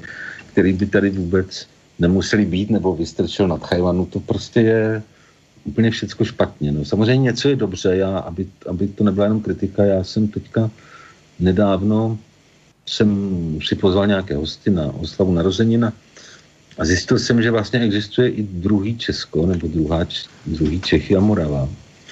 Oslava proběhla na Moravě, hrála tam cymbálová hudba a žádný z pozvaných se neomluvil, všichni přijeli. A měl jsem z toho nesmírně dobrý pocit, prostě úplně jiný, než, než třeba, z, říkám z většiny, jo, no, taky samozřejmě nejsou všichni stejní, než z většiny Pražáků. Jo, a Eh, pražská kavárna, že teda speciální že, okruh majitelů zápisů v katastru a podobně. takže, mm, eh, takže já si myslím, že tady je... Čas, ten... Často sfalšovaných, mimochodem. Jo, sfalšovaný to údajně, to údajně bylo předhazováno předsedovi naší strany, ve které jsem kdysi byl, zelený, zelený, že... Aha, pan Bursík, jasně, Renedere, známá firma. Renedere Martin Bursík, Eh, podváděl v restitucích a on se vždycky na zasedáních republikové rady rozkřikoval, jak si někdo dovolil ho obvinit, že podváděl v restitucích. No, tak se, tak, ale já nevím, jestli podváděl nebo ne, ale prostě vím, že ten převrat v tom 89. mně se jeví jako cesta k zápisům v katastru. Jo. Já tomu říkám no, převrat celé, celé centrum města, všechno kolem Václavského náměstí, to byl jeden podvod e, na druhý a to jako falešní notáři, e, toho bylo strašně moc tehdy, takže... To musí být strašný, já, jsem, já to ani, hmm. ani se mě o tom No to, to musí mít něco hroznýho a vlastně to potvrzuje tady ty mý slova, že to je katastrální Já jsem se setkal jenom s jedním případem v obci Hrnčíře, jo, to je někde na okraji Prahy, kde se právoplatný majitel musel 8 let soudit. Nakonec mu ten soud dal zapravdu, když ta česká justice, to si myslím, že něco úplně nejhoršího, co může být. Jo. Ale on to nakonec vyhrál nad pražským magistrátem, nad tím hřibem a nad tou obcí Hrnčíře, který mu chtěli ukrást 8 tisíc metrů čtverečních v těch Hrnčířích. Jo. A a to, by, to, to byla jenom prostě, že přišlo z katastrálního úřadu, přišel dopis, že nalezli jsme chybu v operátu a kdybyste ten dopis jako na ně nereagoval, tak už vám to vyvlastnili, jo? že to prostě přepíše úředník přímo na úřadě. Takže jestliže já slyším o falešných notářských zápisech a takhle, no tak to ani... No tam, takhle zbohatlo nejvíc lidí, že jo? Když to je postavený na těchto základech, tak to asi nemůže být nic zdravýho. Ale říkám, já jsem, chtěl jsem taky říct něco pozitivního, měl jsem pozvaný lidi, hlavně teda z Moravy a ze Slovenska, na oslavu narozenin a tam jsem získal dojem, že prostě není vše ztraceno. Mm, to je fajn, že ještě se můžeme o něco opřít a že možná někdy zase. Je, je pravda, že po 30 leté válce to trvalo 150 let, eh, než se rozhýbal jazyk, než jsme si vzpomněli na svoje tradice. Nebylo to jednoduché na konci toho 18. století, na počátku 19. A pak se něco podařilo během dalších 100 let. Takže proč ne? Já se ještě vrátím vlastně možná k tomu, Eh, k té vaší ekologii. Eh, jako vy jste stoupil do strany zelen, eh, zelených. O čeho jste, co jste si o toho vlastně sliboval? Mně se tehdy zdalo docela průhledné, že ta stranická politika zelená, je, která si vystačí jenom s těmi ekologickými e, tématy a navíc ta témata jsou fixovaná často na neskušené, často nepříliš vzdělané e, naivní aktivisty. A e, není tam tedy to podstatné, co politiku dělá politikou, to znamená to sociálno, to znamená ta sociální politika, která e, samozřejmě musí jak si být rozpracována až, e, až do těch posledních panožek, které se týkají všech resortů, že jo, zejména tedy toho normální normálního života. Ehm, ehm, vstoupil jste do strany zelených a asi jste rychle zase vystoupil, nebo já nevím, jak to tam tehdy no, bylo. to nebylo rychle, abych to nerad eh, příliš rozváděl, ale vstoupil jsem tam proto, že jsem měl známé z té předlistopadové doby, že jo? to byli ti lidi okolo toho pana Dejmala, jo. A oni tam vstoupili také, jo. A, a vstoupili tam dřív a pak řekli, hele, my tam vedeme vnitrostranický boj, tady máš členskou legitimaci, pojď hlasovat za Renadere Bursíka, no, já jsem za něj hlasoval, no, byla to chyba samozřejmě, ale z ideologického hlediska. Z hlediska a s tím přišel tehdy Ivan Dejmal, jo, protože já jsem Ivana Dejmala docela slušně znal. No, spíš, mm, spíš pan Štěpánek, Petr Štěpánek, co dělal starostku Mm-hmm. Ten si pak říkal, já jsem do té strany přivedl Patočku i Brusíka, já za to všecko můžu. Si, si sypal popel na hlavu a on ten Brusik ho pak odstavil z kandidátní listiny, takže prostě vyhlídka na mandát nula bodou. Takže to tak nějak bylo, jo, ale já jsem tam vstoupil kvůli vnitrostranickému boji a samozřejmě neskrývám, že kdybych tam byl býval, se stal úspěšným kandidátem, takže jsem mohl případně i promluvit do veřejných teda věcí, ale velmi omezeně, bať víme, že ani ti poslanci, ani ti zastupitelé kolikrát eh, nerozhodují, nebo si jenom myslí, že rozhodují. No a co se týče toho sociálného, tak to skutečně je pravda, že z ideologického hlediska, hlediska programu tam nebyl rozdíl. Ten Patočka, který tam bojoval s tím Brusíkem, vlastně oba dva uznávali NATO. Jo. To, to je teroristická organizace. Jo. To, to, eh, že Česká republika je v takové teroristické organizaci členem, to je samozřejmě ostuda, ale eh, když byste se zeptali Miroslavy Němcové v poslanecké sněmě, tak bude tvrdit, že to je to nejlepší, co vlastně může být. Takže z hlediska mm, toho, mm, to, co tam bylo třeba k té zahraniční politice nebo v tom programu, tak to bylo úplně jedno, kdo tam bude předseda. No a já jsem pak vystoupil po šesti letech, když osobně Václav Havel přišel toho Renadera Bursíka podpořit na nějaký, před nějakou evropskou volbou. Jo. To řekl, tak to už je moc. V takové straně přece já nemůžu držet eh, členskou legitimaci když ten člověk tady vykládal, jak, eh, čekejte, co já, abych to přesně citoval, že řekl to někde v kanadském parlamentu, když byla bombardována Jugoslávie, jo, že no, jo, že tato válka je etická. Jo. A to už je prostě hodně za mojí představou něčeho, co by To, to jsou slovy humanitární bombardování, to konec no, konců. To, tam, on to popírá. Uh, to, tam to, úplně... Ale je to někde pro Le Monde nebo pro nějaké francouzské noviny velké, tehdy to byl rozhovor. Jo, tam se pro to, nějaké takové noviny. To, že to jsou to bych rychle dohledal. citáty, ale ten projev v tom parlamentu v Otavě, ten je prostě na stránkách knihovny Václava Havla. Jo. Tam prostě to je. No. Takže to bylo pro mě signál, že tam už nemá cenu, jako se nedá, on se tam nedal nic dosáhnout nikdy, ale tady po tomhle jednoznačným pokavárnování mm, to prostě už nemělo smysl. To vlastně, jo a ještě teda k tomu sociálnu, tak v Německu tam byl podobný vývoj, tam ta strana zelených byla založena roku 80, jo, 1980 a Jedno... A byl to vel, velký průrom vlastně na té německé scéně tehdy. To byl Tenkrát velký... tam byly velké demonstrace proti rozmysťování rachejtlí atomových, že to prostě e, z toho tak trochu vzniklo a e, jednou z těch předsedkyní byla jistá paní Jutta Diffurt, jo, Diffurtová a ona napsala knihu, protože ona potom zhnuseně něco jako ten Petr Hájek z toho syndikátu novinářů, nebo i já později, z toho odešla, přestože byla předsedkyně toho, jo. A ona napsala knihu já jsem teda čet v Němčině, nebylo to přeložené, pak by to nikoho ani u nás nezajímalo. Zelení, kdo jsou, kdo jsou a co dělají a podtitul Bída, válka, atom. Jo?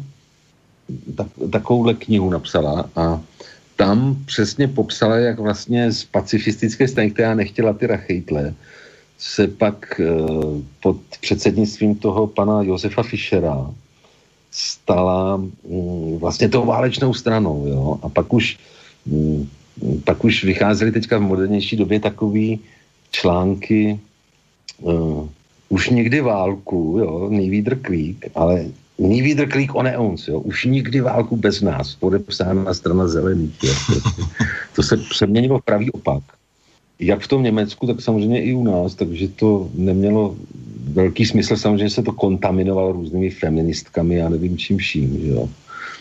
Takže to byla, to byla ztracená varta, ale bohužel dneska nám z toho tak nějak trošku vznikla ta strana Pirátů, kde opravdu jeden každý z něho stříká ta nekompetence. A bohužel jsou vybaveni mandáty, no, takže to možná bude ještě horší, než to bývalo, bylo mohlo být za doktora Bursíka. E, ta bezobsažnost na jedné straně a ta ideologická vlastně jakási poslušnost e, cizích mocí, ani se to ty lidi uvědomí. No ještě k tomu řeknu, že to je vlastně, oni hlásají dneska, řekněme, tu prozápadní orientaci. Jo, jo. Co to je? Jo, to je? To je pět koloniálních mocností, z níž na čtyři z nich můžeme zapomenout. Jo, na Francie, Nizozemí, Portugalsko, Španělsko nehrajou roli, ale prostě angličané a jejich americká filiálka, že jo, ty vlastně po roce 19, kdy nadiktovali Versailles, ovládli svět. Na světě se mluví anglicky, jo, ne třeba hebrejsky, jak si myslí některý antisemité, že bude světovláda židů. To vůbec je nesmysl, ale eh, mluví se všady anglicky. A když se podíváme třeba na jejich kulturu a ten jazyk, jo, na, na tu archaickou soustavu měr a vach, jo, třeba v anglosaských zemích, to odmítají cokoliv jiného, že jo, na jejich prostě chudou kulturu a tak dále, tak se vlastně orientujeme řekl bych až na polobarbarský, polobarbarské společní, společenství koloniální. Jo? To je západ rovná se koloniální impérium Velké Británie. Všechno ostatní v podstatě není, není důležité. Takže já, když eh, jsem zjistil, počínaje třeba tou, nebo možná to ještě starší, ale prostě východoindická společnost až po nějaký, nevím, mm, vybombardování toho uprchlického konvoje v Kosovu nebo kamkoliv bychom to dneska, dneska založili, že rozpoutali dvě světové války, to jsou povídačky, že Německo, jo, to prostě všecko na koho to bylo hodně spojeno, na druhou stranu i ta mm, vládnoucí dynastie německá. Takže ono tam to propojení je velmi silné. No, jo, jo, to je pravda. Oni tam... Na ten anglosaský svět určitě to, je, to jsou věci komplikované poměrně. Spojené státy ze 40%, alespoň to východní pobřeží, hovořilo německy a do toho se pletla vaše oblíbená nizozemština, eh, takže dokonce se uvažilo ještě ve 40. letech 19. století, že by mohla, mohly Spojené státy hovořit německy a dneska bychom byli úplně, v úplně jiné situaci zase. To bychom byli kulturně asi v jiné situaci, ale já mám na, na mysli hlavně tu Británii. Jo. A to no jasně, je, když někdo tady dneska, já nevím, třeba dám příklad Forum 24, nebo jak se ty noviny jmenujou, Jan Jandrou Rek, nebo nějaký takové lidi, a pořád, že to je jako strašně důležitý se orientovat na západ, tak já si myslím, že je dobrý, aby e, se poodhrnula ta rouška Hitlera, Stalina, Mao Tse-tunga a podívali jsme se, co se tam v té historii dělo. A aby si e, právě tím, že se vylhává historie, to je jeden z největších problémů, jo, protože pak by si lidi řekli, no tam přece my vůbec nechceme patřit. Jo. To, to, eh, Já to mám jako leitmotiv. Eh, co kdybychom se orientovali na střední Evropu, protože my jsme ve střední Evropě a pořád to opakuji dokola, stačí pohlédnout na mapu. Ano, ano, už je to... to tak jednoduché, střední Evropa má opravdu trošku jinou kulturu a eh, no. proč se tady bavit o západě, východu, je to zbytečné. Střední Evropa je největší, nejlepší volba, už se to začíná e, prosvítat malinko, že jo, někde se tam buduje socha Marie Terezie, má být snad i Radecký. Prostě přiznat si, že to nebylo nejlepší řešení e, toho pana no, což, a jasně, což nemusí být úplně ten akcent. Střední Evropu a když to samozřejmě nejde, že jo, nějak... Mm-hmm. Ono to nejde Evropské unii, integrace z hora je nesmysl, že jo? takže tady je nějaká dohoda Maďarská, Rakouská, Česká a Slovenska, že se obnoví monarchie, taky nebude fungovat. To je utopie. Ale... No, to, to, proto bych jako i, i, s těma sochama bych jako šetřil dneska, ano. jako jo, i s tou Marí Terezí a tak dále. Prostě bavme se o tom, že jsme nějaká střední Evropa. Ve střední Evropě střední Evropa. jsou nějaké historické vztahy, vazby, um, dokonce um, fungující, kdysi fungující a stále vlastně fungující do určité míry infrastruktura, to, to znamená komunikace mentální i do určité míry technologická. No, ano, střední Evropa opravdu uh, důležitá věc a říkám s dobrými vztahy směrem k nastupující mocnosti Číně, že jo, k, Rusku, ne, že sundávat sochy koněva, jo, to prostě je úplná, úplná hrůza. A možná, že nakonec lidi přijdou na to, že takzvaná orientace na západ, že nic produktivního není, jo? že to nic nepřináší, spíš to přináší jenom, jenom problémy a náklady, jo? takže to stojí peníze. Ke konci možná pár nějakých forků. Co ta vaše eh, vědecká provokace, co se týká Slobodana Miloševiče? No tak protože to byl člověk, který ho neustále demonizovali, to bylo až úplně neuvěřitelné. Tak já jsem, uh, jednak jsem přeložil nějaké knihy a vydal na tohle téma a mm, jel jsem i jednou protestovat do Hágu tehdy, ale hlavně, když jsem našel nový druh na Kavkaze, tak to se člověku nestane, že to najde po každé, tak jsem tam dal jméno Pedicularis Miloševičí, ty to odmítl publikovat rakouský časopis a velmi slušně. Pak to pak mě někdo navrh akta botanika fenika. Ty to odmítli neslušně, tak jsem mi napsal, že reakce ze zemí, kde, pan, kde se narodil pan Atisáry, že jo, to byl takový ten uznavač Kosova hlavní, že mě to nepřekvapuje. Pak to odmít jeden český časopis, že nepublikuje nové druhy, sdělení o nových druzích. A nakonec to skončilo v dosti renomovaném americkém časopise. Jo, že to byl docela jako provokace a úspěch zároveň. No. Michal z Brna položil nádhernou, asi už závěrečnou otázku. Dobrý večer. Jaké zkušenosti má pan Křivka s čínskými ženami? Je pravda, že azijské ženy jsou vůči mužům velmi úslužné, nebo i tam už patriarchát ztratil své výsostné postavení? Ne, Já nemám, osobně... Nemám on říká, pozor, ani otázku dokončovat. Jo. Nemám on, on říká, já mám osobně pro Aziatky slabost. Ještě, že tu máme prý ty větnamky. Já s tím nemám žádné zkušenosti, takže tady nemohu sloužit. Jasně, dobře. Takže e, já strašně moc děkuju, e, protože si myslím, že e, vy, Pavle, prostě jste prostě člověk, který dá se říct, díky svému vzdělání, eh, svým, svým vlastně schopnostem, znalostem, eh, jste člověk, který vlastně otevírá možnosti eh, pro Českou republiku. Kdyby vás bylo víc takových lidí, tak určitě se dostaneme také všichni dohromady dál a budeme mít jako díky té tedy lidem vzdělaným, znalým a odvážným k činům, byli bychom nezničitelní jako národ. To bylo krásné, tedy nezničitelný, ale říkám, potenciál je obrovský a úroda nízká.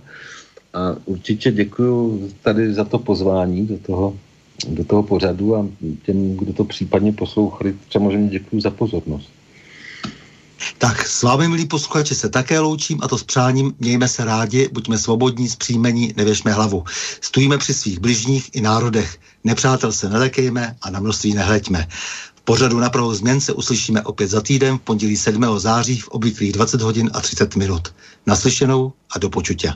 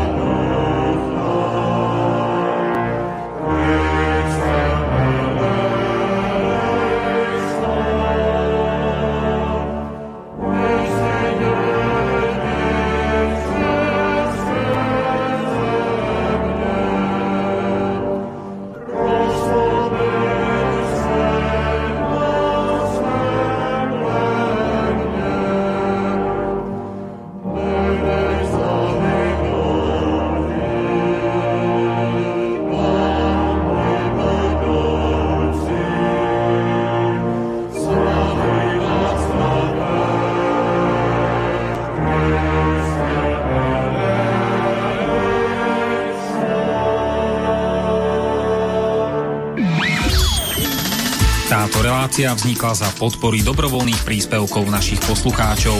I ty sa k ním môžeš pridať. Viac informácií nájdeš na www.slobodnyvysielac.sk Ďakujeme.